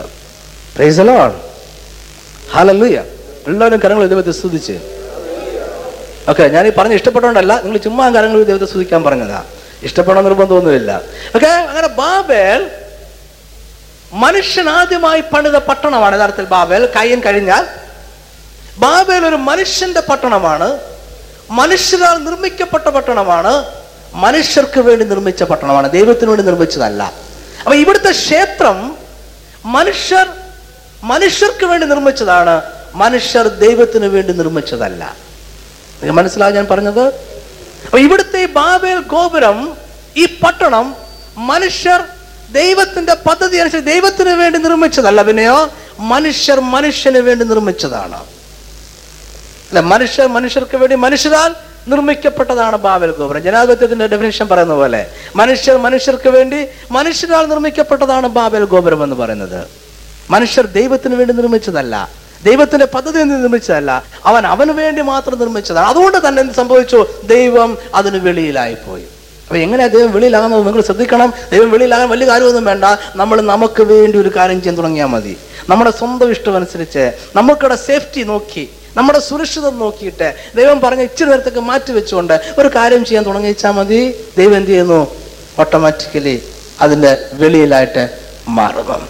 ഓക്കെ രണ്ടാമതായിട്ട് അവർ പറഞ്ഞ വാക്യം പതിനൊന്നാമത്തെ വാക്യം നാലാമത്തെ പതിനൊന്നാമത്തെ അധ്യായം നാലാമത്തെ വാക്യത്തിൽ നമ്മൾ ഇങ്ങനെ വായിക്കുന്നു. ഒന്ന് അവർ പറഞ്ഞു നമുക്കൊരു പട്ടണം പണിയാം. നമ്മൾ ചിതറിപ്പോകാതിരിക്കേണ്ടതിന് ഒരു പട്ടണം പണിയാം. രണ്ടാമത് അവർ പറഞ്ഞത് നമുക്കൊരു പേരുണ്ടാക്കുക. നമ്മുടെ പേരെന്ത് ചെയ്യരുത്? ഈ ഭൂമിയിൽ നിന്ന് മാഞ്ഞു പോകരുത് ഒക്കെ നമുക്കൊരു പേര് വേണം ഈ ഭൂമിയിൽ. അല്ല ഞാൻ സീസലായിരിക്കുമ്പോഴേ അവിടെ ഒരു പ്രാവശ്യം ചർച്ചിൽ ഈ ബെഞ്ച് അവിടെ ചാര് ഇന്ന ബെഞ്ചാവുള്ളത് നിങ്ങൾക്കറിയാലോ ഫ്രണ്ടിലത്തെ ബെഞ്ചിലെ പുസ്തകമൊക്കെ വെച്ച് വായിക്കാൻ അച്ഛനറിയാം മർത്തമ്മയിലുണ്ടെന്ന് എനിക്ക് തോന്നുന്നത്. അതായത് ബെഞ്ചിന് എല്ലാം പുതിയ ബെഞ്ചുകൾ ഇടാൻ തീരുമാനിച്ചു. പുതിയ ബെഞ്ച് ഇടാൻ തീരുമാനിച്ചപ്പോൾ അച്ഛൻ അനൗൺസ് ചെയ്തു എല്ലാ ബെഞ്ചിലും തരുന്നാടെ പേര് എഴുതി വെച്ചിരിക്കും. എല്ലാ ബെഞ്ചിലും തരുന്നാടെ പേര് എഴുതി വെച്ചിരിക്കും. നിങ്ങൾ പെഞ്ചുക്കോ ചർച്ചിലും കണ്ടു കാണുമല്ലോ ഫാനൊക്കെ ഇടുന്ന അവസരത്തിൽ ആ ഫാൻ കൊടുത്ത ആടെ പേര് എഴുതി വെച്ചിരിക്കും. സ്വിച്ച് ഇടുന്ന അവസരത്തിൽ ഫാൻ കറങ്ങും അയാളുടെ പേര് കറങ്ങും അയാളും കറങ്ങിക്കൊണ്ട് അയാളും കറങ്ങിക്കൊണ്ടേയിരിക്കും കറങ്ങി കറങ്ങിക്കൊണ്ടിരിക്കും. അപ്പൊ മനുഷ്യന്റെ ആഗ്രഹം ഒരു കീർത്തി എനിക്കൊരു കീർത്തി വേണം. എന്റെ പേര് സ്ഥാപിക്കണം. എന്റെ പേര് ഈ ഭൂമിയിൽ നിന്നും മാഞ്ഞു പോകരുത്. പ്രൈസലോ ഹലല്ലുയ്യ ഹലല്ലുയ്യ എന്നൊക്കെ ചിലർക്ക് ദശാംശം കൊടുക്കുന്ന പോലെ അതിന് വേണ്ടിയാണ്. ഇവിടെ ലിസ്റ്റ് എഴുതിയിടും. സഭ സഭകളിൽ ചെന്നാലേ ഈ ഫ്രണ്ടിൽ ഇങ്ങനെ ലിസ്റ്റ് എഴുതിയിടും ദശാംശം കൊടുത്തവരൊക്കെ അപ്പോൾ ഏറ്റവും പാവപ്പെട്ട സഹോദരിക്കാണെങ്കിൽ ആ മൊത്തം ദശാംശം ഇരുപത്തഞ്ച് രൂപയേ ഉള്ളൂ. അച്ഛനെ എല്ലാവരെയും ദശാംശം നോക്കും. അച്ഛന്റെ ഉള്ള തുകയുടെ ദശാംശമല്ല നോക്കുന്നത്. ഈ കൊടുത്തിട്ടുള്ള എല്ലാവരുടെയും ദശാംശം കൊടുക്കും. നോക്ക്. അപ്പൊ കൊടുത്തിട്ടുള്ള എല്ലാവരും നോക്കിയപ്പോൾ ഏറ്റവും കൂടുതൽ കൊടുത്തുള്ള ഇരുന്നൂറ്റമ്പത് രൂപയാണ്. അച്ഛാൻ ഇരുന്നൂറ്റി അമ്പത്തിരണ്ട് രൂപ കൊടുക്കും. അച്ഛന്റെ ഉള്ള ദശാംശം കണക്കല്ല വരുമാനം കണക്കല്ല. ഏറ്റവും കൂടുതൽ കൊടുത്തത് ഞാൻ അങ്ങനെ എന്റെ പേര് ഇവിടെ എന്റെ പേരുണ്ടായിരിക്കണം എന്നുള്ളതാണ് വിഷയം എന്റെ പേര് ഇവിടെ ഉണ്ടായിരിക്കണം. മനുഷ്യന്റെ കീർത്തിക്കായി അത് നിർമ്മിക്കപ്പെട്ട ഒന്നാണ് ബാബിഗുരം ദൈവം അങ്ങനെ ആഗ്രഹിച്ചില്ല. ദൈവം അവരോട് പറഞ്ഞു നിങ്ങൾ പോയി ചിന്തിച്ചതിന് ഭൂമിയിലെല്ലാം ജീവിച്ച ഇതിനെ വാഴണം. നിന്റെ പേരോട് എഴുതണമെന്നൊന്നും ദൈവം പറഞ്ഞില്ല. മനുഷ്യ നീ പൊടിയാകുന്നു മണ്ണാകുന്നു നീ പൊടിയിലേക്ക് തന്നെ തിരികെ ചേരും നിന്റെ പേര് ഇവിടെ എഴുതണമെന്ന് ദൈവം പറഞ്ഞില്ല. ദൈവത്തിന്റെ പേരാണ് ഏറ്റവും വലിയ പേര്. വെളിപാട് പുസ്തകത്തിൽ വേറെ കാര്യം ദൈവം പറയുന്നുണ്ട്. ജയിക്കുന്നവനെ സംബന്ധിച്ചോളവും അവനെ അവൻ ഓവർകം ചെയ്യുന്നതിനെ സംബന്ധിച്ചോളം ദൈവം പറഞ്ഞ കാര്യമുണ്ട്. അവന് ഞാൻ എന്റെ പേര് നൽകും. അവന് ദൈവം ഒരു പേര് കൊടുക്കും. കർത്താവ് പറയുന്നു അവന് ഞാൻ എന്റെ പേര് നൽകും. അപ്പൊ സ്വർഗത്തിൽ ദൈവം ഒരു പേര് മാത്രമേ തരാൻ ആഗ്രഹിക്കുന്നുള്ളൂ. ഏത് പേരാണ്? അവന്റെ പേര് മാത്രമേ തരാൻ ആഗ്രഹിക്കുന്നുള്ളൂ. എനിക്ക് അങ്ങോട്ട് ഒത്തിരി നീങ്ങാനായിട്ട് താല്പര്യമില്ല. അത് മൂന്നാമത്തെ പോയിന്റ് എന്ന് പറയുന്നത് പട്ടണത്തിന്റെ അധികാരം. പട്ടണത്തിന്റെ അധികാരം ആർക്കാ ഉള്ളത് മനുഷ്യനാണുള്ളത്. പട്ടണത്തിന്റെ അധികാരം ദൈവത്തിനല്ല. എന്ന് പറഞ്ഞാൽ ഈ പട്ടണത്തിന്റെ മഹത്വം ആർക്കാണുള്ളത്? മഹത്വം മനുഷ്യർക്കാണുള്ളത്. മനുഷ്യർക്ക് മാത്രമേ അതിന് മഹത്വം അവകാശപ്പെടാൻ കഴിയുന്നുള്ളൂ. അങ്ങനെയാണ് അവരെന്ത് ചെയ്തത്? ആ പട്ടണം പണിത് ഉയർത്തിയത്. യഥാർത്ഥത്തിൽ മഹത്വം എന്ന് പറയുന്ന വാക്ക് തന്നെ ആർക്കുള്ളതാണ്? സ്വർഗത്തിലെ ദൈവത്തിനുള്ളതാണ്. അപ്പോൾ അവർ പട്ടണം പണിതതിലൂടെ ശ്രമിച്ചത് എന്താണ്? ദൈവത്തിന് മാത്രം അവകാശമായിരുന്ന ചിലതിനെ അവർ സ്വന്തമാക്കുവാൻ ആഗ്രഹിച്ചു. നിങ്ങൾക്ക് മനസ്സിലായോ? ദൈവത്തിന് മാത്രം അവകാശമായിരുന്ന ദൈവത്തിന്റെത് മാത്രമെന്ന് പറയാൻ കഴിയുന്ന ചിലതിനെ അവരെന്ത് ചെയ്യാൻ ശ്രമിച്ചു? അവരെ സ്വന്തമാക്കാൻ ശ്രമിച്ചു. അപ്പൊ അവരിതിന് മേളോട്ട് കയറി ഈ അമ്പല ഈ ക്ഷേത്രത്തിൽ കയറി നിൽക്കുന്നതിന് എന്തിനു വേണ്ടിയാണ്? ദൈവത്തിന്റെത് എന്തെങ്കിലും നമ്മുടെ സ്വന്തമാക്കാൻ കഴിയുന്നുവെങ്കിൽ എന്ത് ചെയ്യണം? അത് നമ്മുടെ സ്വന്തമാക്കണം. പ്രൈസലോ. ലോകത്തിൽ ഒരാൾ മാത്രമേ വിശുദ്ധനുള്ളൂ ആരും ആണെന്നറിയോ? സ്വർഗത്തിലെ ദൈവം മാത്രമേ വിശുദ്ധനായിട്ടുള്ളൂ. ഓക്കെ ഈ ഗോപുരത്തിന്റെ മുകളിൽ ഞാൻ പറഞ്ഞല്ലോ ദൈവത്തിന്റെ എന്തെങ്കിലും സ്വന്തമാക്കാൻ മഹത്വം സ്വന്തമാക്കാൻ ആഗ്രഹിച്ചു. ഈ ഗോപുരത്തിന്റെ മുകളിൽ കയറി നിന്നുകൊണ്ട് അവർ ശ്രമിക്കുന്ന എന്തിനു വേണ്ടിയാണ്? ദൈവത്തെ നിയന്ത്രിക്കുവാനാണ് ശ്രമിക്കുക എങ്ങനെ ദൈവത്തെ നിയന്ത്രിക്കാൻ ശ്രമിക്കുന്നത്? ഞങ്ങൾ ഇതാ ഇവിടെ നിൽക്കുകയാണ്. ദൈവം എന്ത് ചെയ്യണം? ഇവിടോട്ട് ഇറങ്ങി വരണം. ഇവിടോട്ട് ഇറങ്ങി വരണം. അല്ലേ? ഇതാണ് ദൈവത്തിന്റെ ഇതാണ് ദൈവത്തിന്റെ വാതിൽ. ഞങ്ങൾ നിർമ്മിച്ചിരിക്കുന്ന ദൈവത്തിന്റെ വാതിൽ ഇതാണ്. ഓ സ്വർഗത്തിലെ ദൈവം എന്ത് ചെയ്യണം? ഇതിലേക്ക് ഇറങ്ങി വരണം. ദൈവത്തെ നിയന്ത്രിക്കാൻ ശ്രമിക്കും ഞാൻ പറഞ്ഞു വിശരിച്ചാൻ പറഞ്ഞല്ലോ. എന്റെ മോൾ നഴ്സിംഗ് ജയിച്ചിട്ടുണ്ട്. അതുകൊണ്ട് ദൈവം എന്ത് ചെയ്തോണം? ദൈവം ഞങ്ങൾക്ക് വിടുതൽ തരുന്നത് ഇങ്ങനെ തന്നോണം. ഞാൻ ഇങ്ങനെ ഇത്രയും ചെയ്തുകൊണ്ട് ഇതിനകത്തൂടെ തന്നെ ദൈവം പ്രവർത്തിക്കണം. ദൈവത്തെ നിയന്ത്രിക്കുക. അത് മനുഷ്യന് വലിയൊരു ആഗ്രഹമാണ്. സ്വർഗത്തിൽ ഞാൻ പറഞ്ഞാൽ നമ്മളെ വിളിക്കണ്ട. ഞങ്ങൾ അങ്ങോട്ട് ഞങ്ങൾ അങ്ങോട്ട് വിളിക്കാം. ഞങ്ങളെ നിയന്ത്രിക്കാൻ പറഞ്ഞാൽ ഞങ്ങൾ എന്ത് ചെയ്യാം? നിന്നെ വേണമെങ്കിൽ ഇടയ്ക്കിടയ്ക്ക് നിയന്ത്രിക്കാം. ഇല്ല നിനക്ക് ഡ്രൈവിംഗ് അറിഞ്ഞോളാം ഞാൻ അവിടെ വണ്ടി ഓടിച്ചോളാം. നിനക്ക് വലിയ പരിചയമില്ല കേരളത്തിലാണ് ഡ്രൈവിംഗ് മോശമാണ്. ഇല്ല കേരളത്തിലെ ബന്ധുക്കോസുകാരെ ദൈവമേ നിനക്ക് അറിഞ്ഞുകൂടാ അവന്മാർ ഭയങ്കരന്മാരാണ്. അതുകൊണ്ട് കാര്യം ചെയ്യ് ദൈവം എന്റെ കൂടെ നിന്നേച്ചാൽ മതി. ഞാൻ നിന്നെ എല്ലായിടും കൊണ്ടുപോയിക്കൊള്ളാം അല്ല ദൈവത്തെ നിയന്ത്രിക്കുവാൻ അവരെ ശ്രമിച്ചു. അപ്പൊ എന്തിനാ ദൈവത്തെ നിയന്ത്രിക്കുന്നത്? എന്തിനാ നമ്മൾ സാറ് ദൈവത്തെ നിയന്ത്രിക്കാൻ ശ്രമിക്കുന്നത്? നമ്മുടെ ആവശ്യങ്ങൾക്ക് നമ്മൾ ആരെ ഉപയോഗിക്കുകയാണ്? ദൈവത്തെ ഉപയോഗിക്കുകയാണ്. അല്ലെ? നമ്മുടെ ആവശ്യങ്ങൾക്ക് ദൈവത്തെ ഉപയോഗിക്കുകയാണ്. നമുക്ക് ആവശ്യമുള്ളപ്പോൾ ദൈവത്തിന് അടുത്ത് പോകും. ആവശ്യമുള്ളപ്പോൾ ദൈവത്തോട് കാര്യങ്ങൾ പറയും. നമ്മുടെ ആവശ്യങ്ങൾ സാധിച്ചു തരിക എന്ന് പറയുന്നത് മാത്രമേ പുള്ളിക്കാരന്റെ ജോലിയായിട്ടുള്ളൂ. നമ്മുടെ ആവശ്യങ്ങൾക്കായി നമ്മൾ അവനെ നിയന്ത്രിക്കുന്നു. നമ്മുടെ ആവശ്യങ്ങൾക്കായിട്ട് സ്വർഗത്തിലെ ദൈവത്തെ നമ്മൾ ഉപയോഗിക്കുവാൻ ശ്രമിക്കുക അതാണ് ബാബൽ ഗോപുരം കാണിക്കുന്നത്. മനുഷ്യൻ തന്റെ ആവശ്യങ്ങൾക്കായിട്ട് സ്വർഗത്തിലെ ദൈവത്തെ ഉപയോഗിക്കുക സ്വർഗത്തിലെ ദൈവത്തെ നിയന്ത്രിക്കാൻ ശ്രമിക്കുക എന്ന് പറയുന്നതാണ്. അതുകൊണ്ട് ദൈവത്തിന്റെ സകല കഴിവും സകല ശക്തിയും മനുഷ്യന്റെ ആഗ്രഹം എന്താണ്? അവന്റെ ആവശ്യത്തിനായിട്ട് ഉപയോഗിക്കപ്പെടണം എന്നുള്ളതാണ്. ദൈവത്തിന് കഴിവുണ്ടെങ്കിൽ അത് എന്റെ ആവശ്യത്തിനായിട്ട് ഉപയോഗിക്കണം. ദൈവത്തിന് ശക്തി ഉണ്ടെങ്കിൽ അത് എന്റെ ആവശ്യത്തിനായിട്ട് ഉപയോഗിക്കണം. അതിന്റെ പൊക്കം അത് വളരെ പൊക്കമുള്ളതായതുകൊണ്ട് മനുഷ്യൻ പറഞ്ഞൊരു കാര്യമുണ്ട്. ദൈവം ഞങ്ങൾക്ക് കൈ എത്താവുന്ന ദൂരത്തിൽ നിന്നോണം. ഞങ്ങൾ ഇത്രയും പണിഞ്ഞിട്ടുണ്ട്. ഇത്രേ പറ്റത്തുള്ളൂ ഞങ്ങൾക്ക്. ദൈവം ഇവിടെ തന്നെ നിന്നോണം. ഞങ്ങൾ ഇങ്ങനെ കൈ നീട്ടിയാൽ ദൈവത്തെ തൊടാനായിട്ട് എപ്പോഴും പറ്റിയിരിക്കണം. അതാണല്ലോ? മേളി മേളി ക്ഷേത്രം പണിഞ്ഞേക്കുന്നത് അല്ലേ? ഇവിടെ ഞങ്ങൾ വന്ന് നിൽക്കും. പിന്നെ കൈ ഉയർത്തിയാൽ ദൈവം വന്ന് ഇവിടെ നിന്നോണം. ഞങ്ങൾ കൈ എത്താവുന്ന രൂപത്തിൽ പ്രാപ്യമാകുന്ന രൂപത്തിൽ ദൈവം നിന്നോണം എന്നാണ് ബാബേൽ ഗോപുരം. ഓ, അത് കാണിക്കാൻ പിന്നെ ആത്മാവ് അങ്ങനെയാണ് കാണിക്കുന്നത്. ഓക്കെ ദൈവം നമ്മുടെ നിയന്ത്രണത്തിൽ നിൽക്കുന്ന ഒരാളായിട്ട് മാറാൻ നമ്മൾ ആഗ്രഹിക്കും നേരത്തെ പറഞ്ഞതുപോലെ തന്നെ ദൈവമേ നീ ഞങ്ങളെ വിളിക്കരുത്. ഞങ്ങൾ എന്ത് ചെയ്യാം?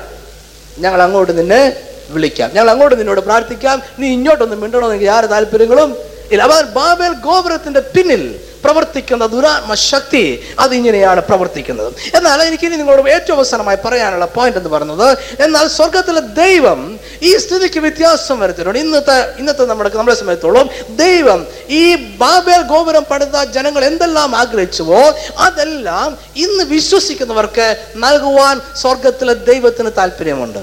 പ്രൈസ് അതാണ് ഗ്ലാഡ് ന്യൂസ് എന്ന് പറയുന്നത്. എപ്പോഴും സുവിശേഷം എന്തായിരിക്കണം? ഗ്ലാഡ് ന്യൂസ് ആയിരിക്കണം. അപ്പൊ ഇന്നത്തെ ഗ്ലാഡ് ന്യൂസ് എന്ന് പറയുന്നത് അന്നത്തെ ജനങ്ങൾ അവരുടെ ബുദ്ധിയിലൂടെ അവരുടെ കഴിവിലൂടെ അവരുടെ ചിന്തകളിലൂടെ ദൈവത്തോട് മത്സരിച്ച് എന്തെല്ലാം നേടുവാൻ ആഗ്രഹിച്ചോ അതെല്ലാം സ്വർഗത്തിലെ ദൈവം ഇന്ന് കൃപയാൽ നമുക്ക് തരുവാൻ താല്പര്യമുണ്ട്. അന്ന് ജനം പറഞ്ഞു ദൈവം ഈ ഗോപുരത്തിലൂടെ ഇങ്ങോട്ട് ഇറങ്ങി വരണം.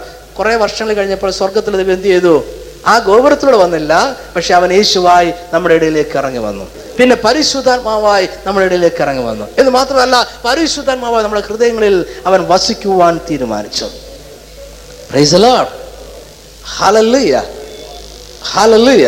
Praise you, Jesus. പക്ഷേ എങ്കിൽ ദൈവം നമ്മുടെ ഉള്ളിൽ വസിക്കണമെന്നുണ്ടെങ്കിൽ നമ്മൾ ചില കാര്യങ്ങൾ മനസ്സിലാക്കണം. ഒന്നാമതായി നമ്മൾ മനസ്സിലാക്കേണ്ട കാര്യം ഈ ഭൂമി നമ്മുടെ സ്വത്തല്ല. ഈ ഭൂമി ആരുടേതാണ്? സ്വർഗത്തിലെ ദൈവത്തിന്റെതാണ്. Price Lord. നമ്മൾ ആദ്യം മനസ്സിലാക്കേണ്ട കാര്യം ഇതാണ്. ദൈവം ഇന്ന് പുതിയ നിയമത്തിൽ നമ്മുടെ ഇടയിലേക്ക് ഇറങ്ങി വന്ന് നമ്മളോട് സംസാരിക്കുകയും നമ്മളോട് കൂടെ ഇരിക്കുകയും നമ്മളോട് കൂടെ നടക്കുകയും നമ്മളോട് ജീവിക്കുകയും ചെയ്യുവാൻ ആഗ്രഹിക്കുന്നുണ്ട്. അവന്റെ രഹസ്യങ്ങളെ പറഞ്ഞു തരുവാൻ ഇന്ന് സ്വർഗത്തിലെ ദൈവത്തിന് ഗോപുരമൊന്നും വേണമെന്നില്ല. നമ്മൾ ചോദിച്ചില്ലല്ലോ എന്ത് ചെയ്യാൻ ദൈവം തയ്യാറാണ്? അവന്റെ രഹസ്യങ്ങളെ പറഞ്ഞു തരുവാൻ തയ്യാറാണ്. ഇത് നമ്മുടെ സകല ആവശ്യങ്ങളെ നിവർത്തിക്കുവാൻ സ്വർഗത്തിലെ ദൈവം തയ്യാറാണ്. അവൻ അങ്ങനെ വ്യത്യാസം വരുത്തിയിട്ട് അവൻ മനുഷ്യൻ നമ്മളെ ബന്ധത്തിൽ നമ്മൾ മത്സരിച്ചല്ല പക്ഷെ അത് നേടുന്നത് അവനുമായിട്ടുള്ള നല്ല ബന്ധം സ്ഥാപിച്ചാണ്. ആ നല്ല ബന്ധത്തിന്റെ ഒന്നാമത്തെ പടി എന്ന് പറയുന്നത് നമ്മൾ മനസ്സിലാക്കണം ഈ ഭൂമി എന്റെതല്ല ഈ ഭൂമി സ്വർഗത്തിലെ ദൈവത്തിന്റെതാണ്. അതുകൊണ്ട് സ്വർഗത്തിലെ ദൈവത്തെ എന്ത് ചെയ്യാൻ കഴിയത്തില്ല? ഈ ഭൂമിയിൽ നിന്ന് മാറ്റി നിർത്താൻ കഴിയത്തില്ല. ഓ ദൈവത്തെ മാറ്റി നിർത്തിക്കൊണ്ട് ഇവിടെ ഒന്നും ചെയ്യാൻ കഴിയത്തില്ല. ദൈവത്തെ മാറ്റി നിർത്തിക്കൊണ്ട് എനിക്കൊരു കാര്യം നേടാൻ കഴിയത്തില്ല. ദൈവത്തെ മാറ്റി നിർത്തിക്കൊണ്ട് എനിക്ക് ഓടുവാൻ കഴിയത്തില്ല. ഓട്ടക്കാലത്ത് ജയിക്കാൻ കഴിയത്തില്ല. ദൈവത്തെ മാറ്റി നിർത്തി എനിക്ക് ബിസിനസ് ചെയ്യാൻ കഴിയത്തില്ല. ദൈവത്തെ മാറ്റി നിർത്തി എനിക്ക് കൃഷി ചെയ്യാൻ കഴിയത്തില്ല. ദൈവത്തെ മാറ്റി നിർത്തി എനിക്ക് ജോലി ചെയ്യാൻ കഴിയത്തില്ല. ദൈവത്തെ മാറ്റി നിർത്തി ഈ ഭൂമിയിൽ ഒന്നും ചെയ്യാൻ കഴിയത്തില്ല. കാരണം ഈ ഭൂമി സ്വർഗത്തിലെ ദൈവത്തിന്റെ വകയാണ് എന്റെ വകയല്ല.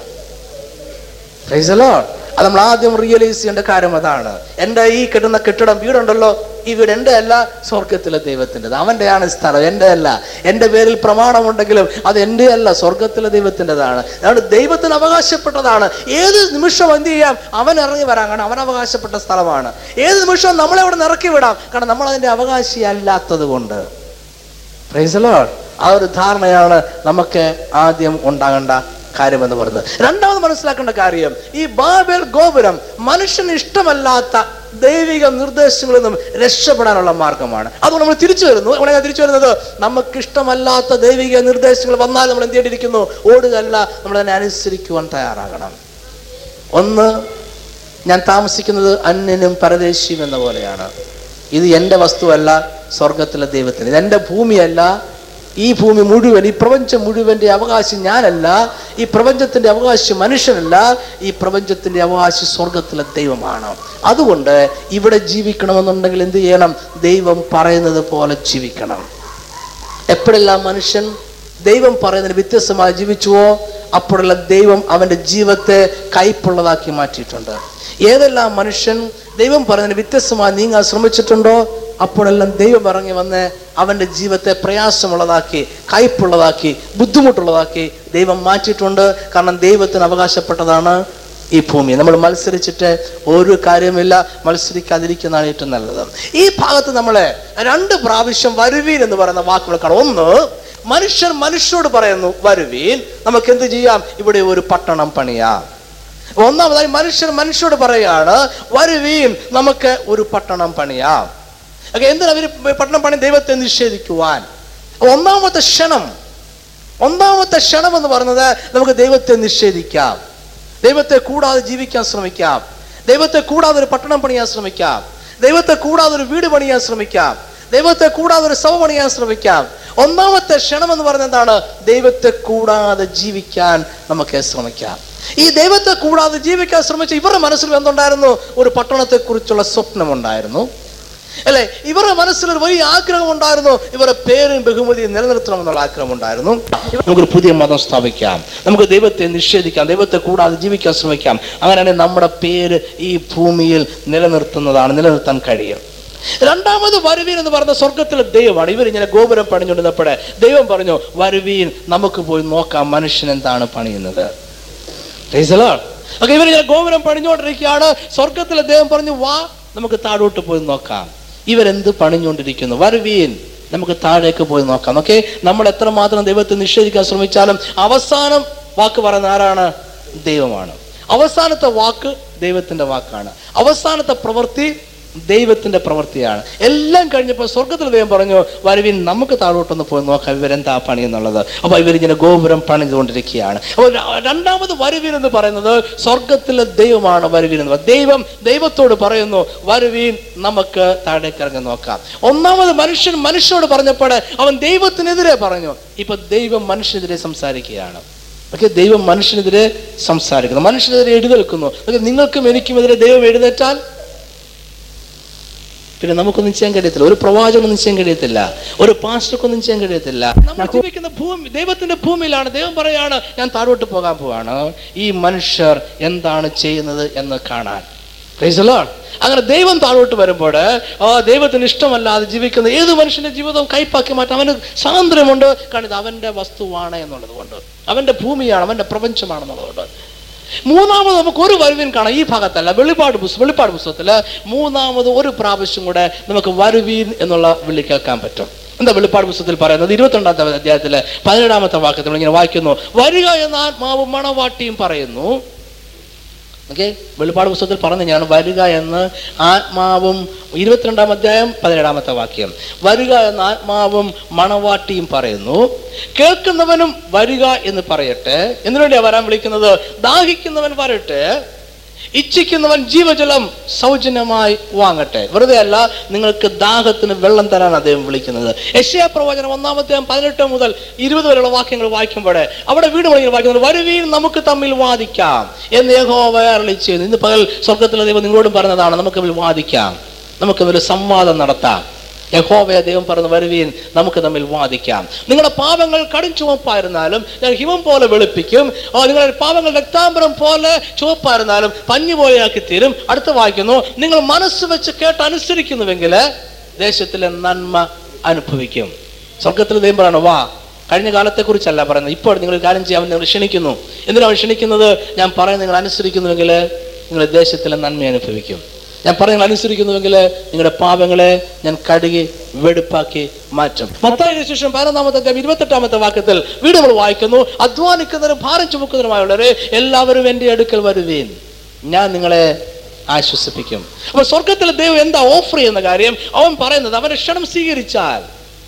ബാബേൽ ഗോപുരത്തിന്റെ പിന്നാലെ പോകാതെ നമ്മുടെ സ്വന്തം കുറുക്കുവഴികൾ തേടാതെ ദൈവം പറഞ്ഞ നിഷേധിക്കാതെ ദൈവം പറഞ്ഞ അനുസരിച്ച് ജീവാൻ ജീവിക്കുവാൻ തീരുമാനിച്ചുകൊണ്ട് ഓ ഈ ബാബേലിന്റെ ശക്തിയിൽ നിന്നും വേർവിട്ട് നിന്നുകൊണ്ട് ബാബേലിന്റെ ദുരാത്മ ശക്തിയുടെ നിയന്ത്രണത്തിൽ നിന്നും വേറിട്ട് നിന്നുകൊണ്ട് ദൈവത്തെ നമ്മൾ നിയന്ത്രിക്കാതെ നമ്മളെ ദൈവം നിയന്ത്രിക്കണമെന്ന് വിചാരിച്ച് ഏൽപ്പിച്ചു കൊടുത്താൽ നമ്മൾ പറയുന്ന വഴിക്കൂടെ കൂടെ ദൈവം വരണമെന്ന് വിചാരിക്കാതെ ദൈവത്തിന്റെ വഴിക്കൂടെ കൂടെ നമ്മൾ പോകാമെന്ന് തീരുമാനിച്ച് നമ്മൾ ഏൽപ്പിച്ചു കൊടുത്താൽ അവൻ എന്തൊക്കെ ചെയ്യുമെന്നാ പറഞ്ഞെന്നറിയാം ഈ മൂന്ന് വാക്യങ്ങൾ ഒരുമിച്ച് പഠിച്ചാൽ നിങ്ങൾക്ക് മനസ്സിലാകും. അവൻ പറഞ്ഞ ഒന്ന് നിങ്ങളുടെ പാപങ്ങളെ ഞാൻ കഴുകാം. നിങ്ങളുടെ പാപങ്ങൾ രക്താംബരം പോലെ കണിച്ചുമ്പായിരുന്നാലും ഓ ഞാൻ എന്നെ കഴുകി വെടുപ്പാക്കാമെന്ന് സ്വർഗത്തിൽ അദ്ദേഹം പറയുന്നു. നിങ്ങളുടെ കഴിഞ്ഞ നാളിലെ കുറവുകൾ എന്തെല്ലാം കഠിനമായാലും പ്രയാസമുള്ളതാണെങ്കിലും അതെന്തെല്ലാം വൈഷ്യമുള്ളതാണെങ്കിലും രക്താംബരം പോലെ ചോപ്പായിരുന്നാലും ഓ അതിനെ ഞാൻ കഴുകി വെടുപ്പാക്കാമെന്ന് ഞാൻ പറയുന്നു. രണ്ടാമത് പറഞ്ഞെന്താണ് ഞാൻ നിങ്ങളുടെ ഭാരങ്ങളെ നീക്കാം. ഓ അധ്വാനിക്കുന്നതിനും ഭാരം ചുമക്കുന്നതിനുമായുള്ളവരെ എല്ലാവരും എന്റെ എടുക്കാൻ വരുവേൻ. ഞാൻ നിങ്ങളുടെ ഭാരങ്ങളെ നീക്കാം നിങ്ങളുടെ പ്രയാസങ്ങളെ നീക്കാം നിങ്ങളുടെ ക്ഷാമത്തെ നീക്കാം നിങ്ങളുടെ ഞെരുക്കത്തെ ഞാൻ നീക്കാം നിങ്ങളുടെ ബുദ്ധിമുട്ടുകളെ ഞാൻ നീക്കിക്കളയാം. മൂന്നാമതായിട്ടും പറഞ്ഞത് ഓ നിങ്ങളുടെ ആത്മീയ ദാഹം ഞാൻ ശമിപ്പിക്കാം. വെളിപ്പാട് പുസ്തകത്തിൽ അതാണ് പറഞ്ഞത് എന്റെ അടുക്കൽ വരുവേ വെളിപ്പാട് ദാഹിക്കുന്നവൻ വരട്ടെ ഇച്ഛിക്കുന്ന ജീവജലം സൗജന്യമായി വാങ്ങട്ടെ. നിങ്ങളുടെ ആത്മീയ ദാഹം ഓ അതിനെ ഞാൻ സൗഖ്യമാക്കാം അതിനെ ഇല്ലാതാക്കി തരാം. നിങ്ങളുടെ ആത്മീയ ദാഹത്തിന് ആവശ്യമായ അത് ശമിക്കുവാൻ ആവശ്യമായത് എന്റെ പക്കലുണ്ട്. ആ തരുവാൻ സ്വർഗത്തിലെ ദൈവത്തിന് താല്പര്യമുണ്ട്.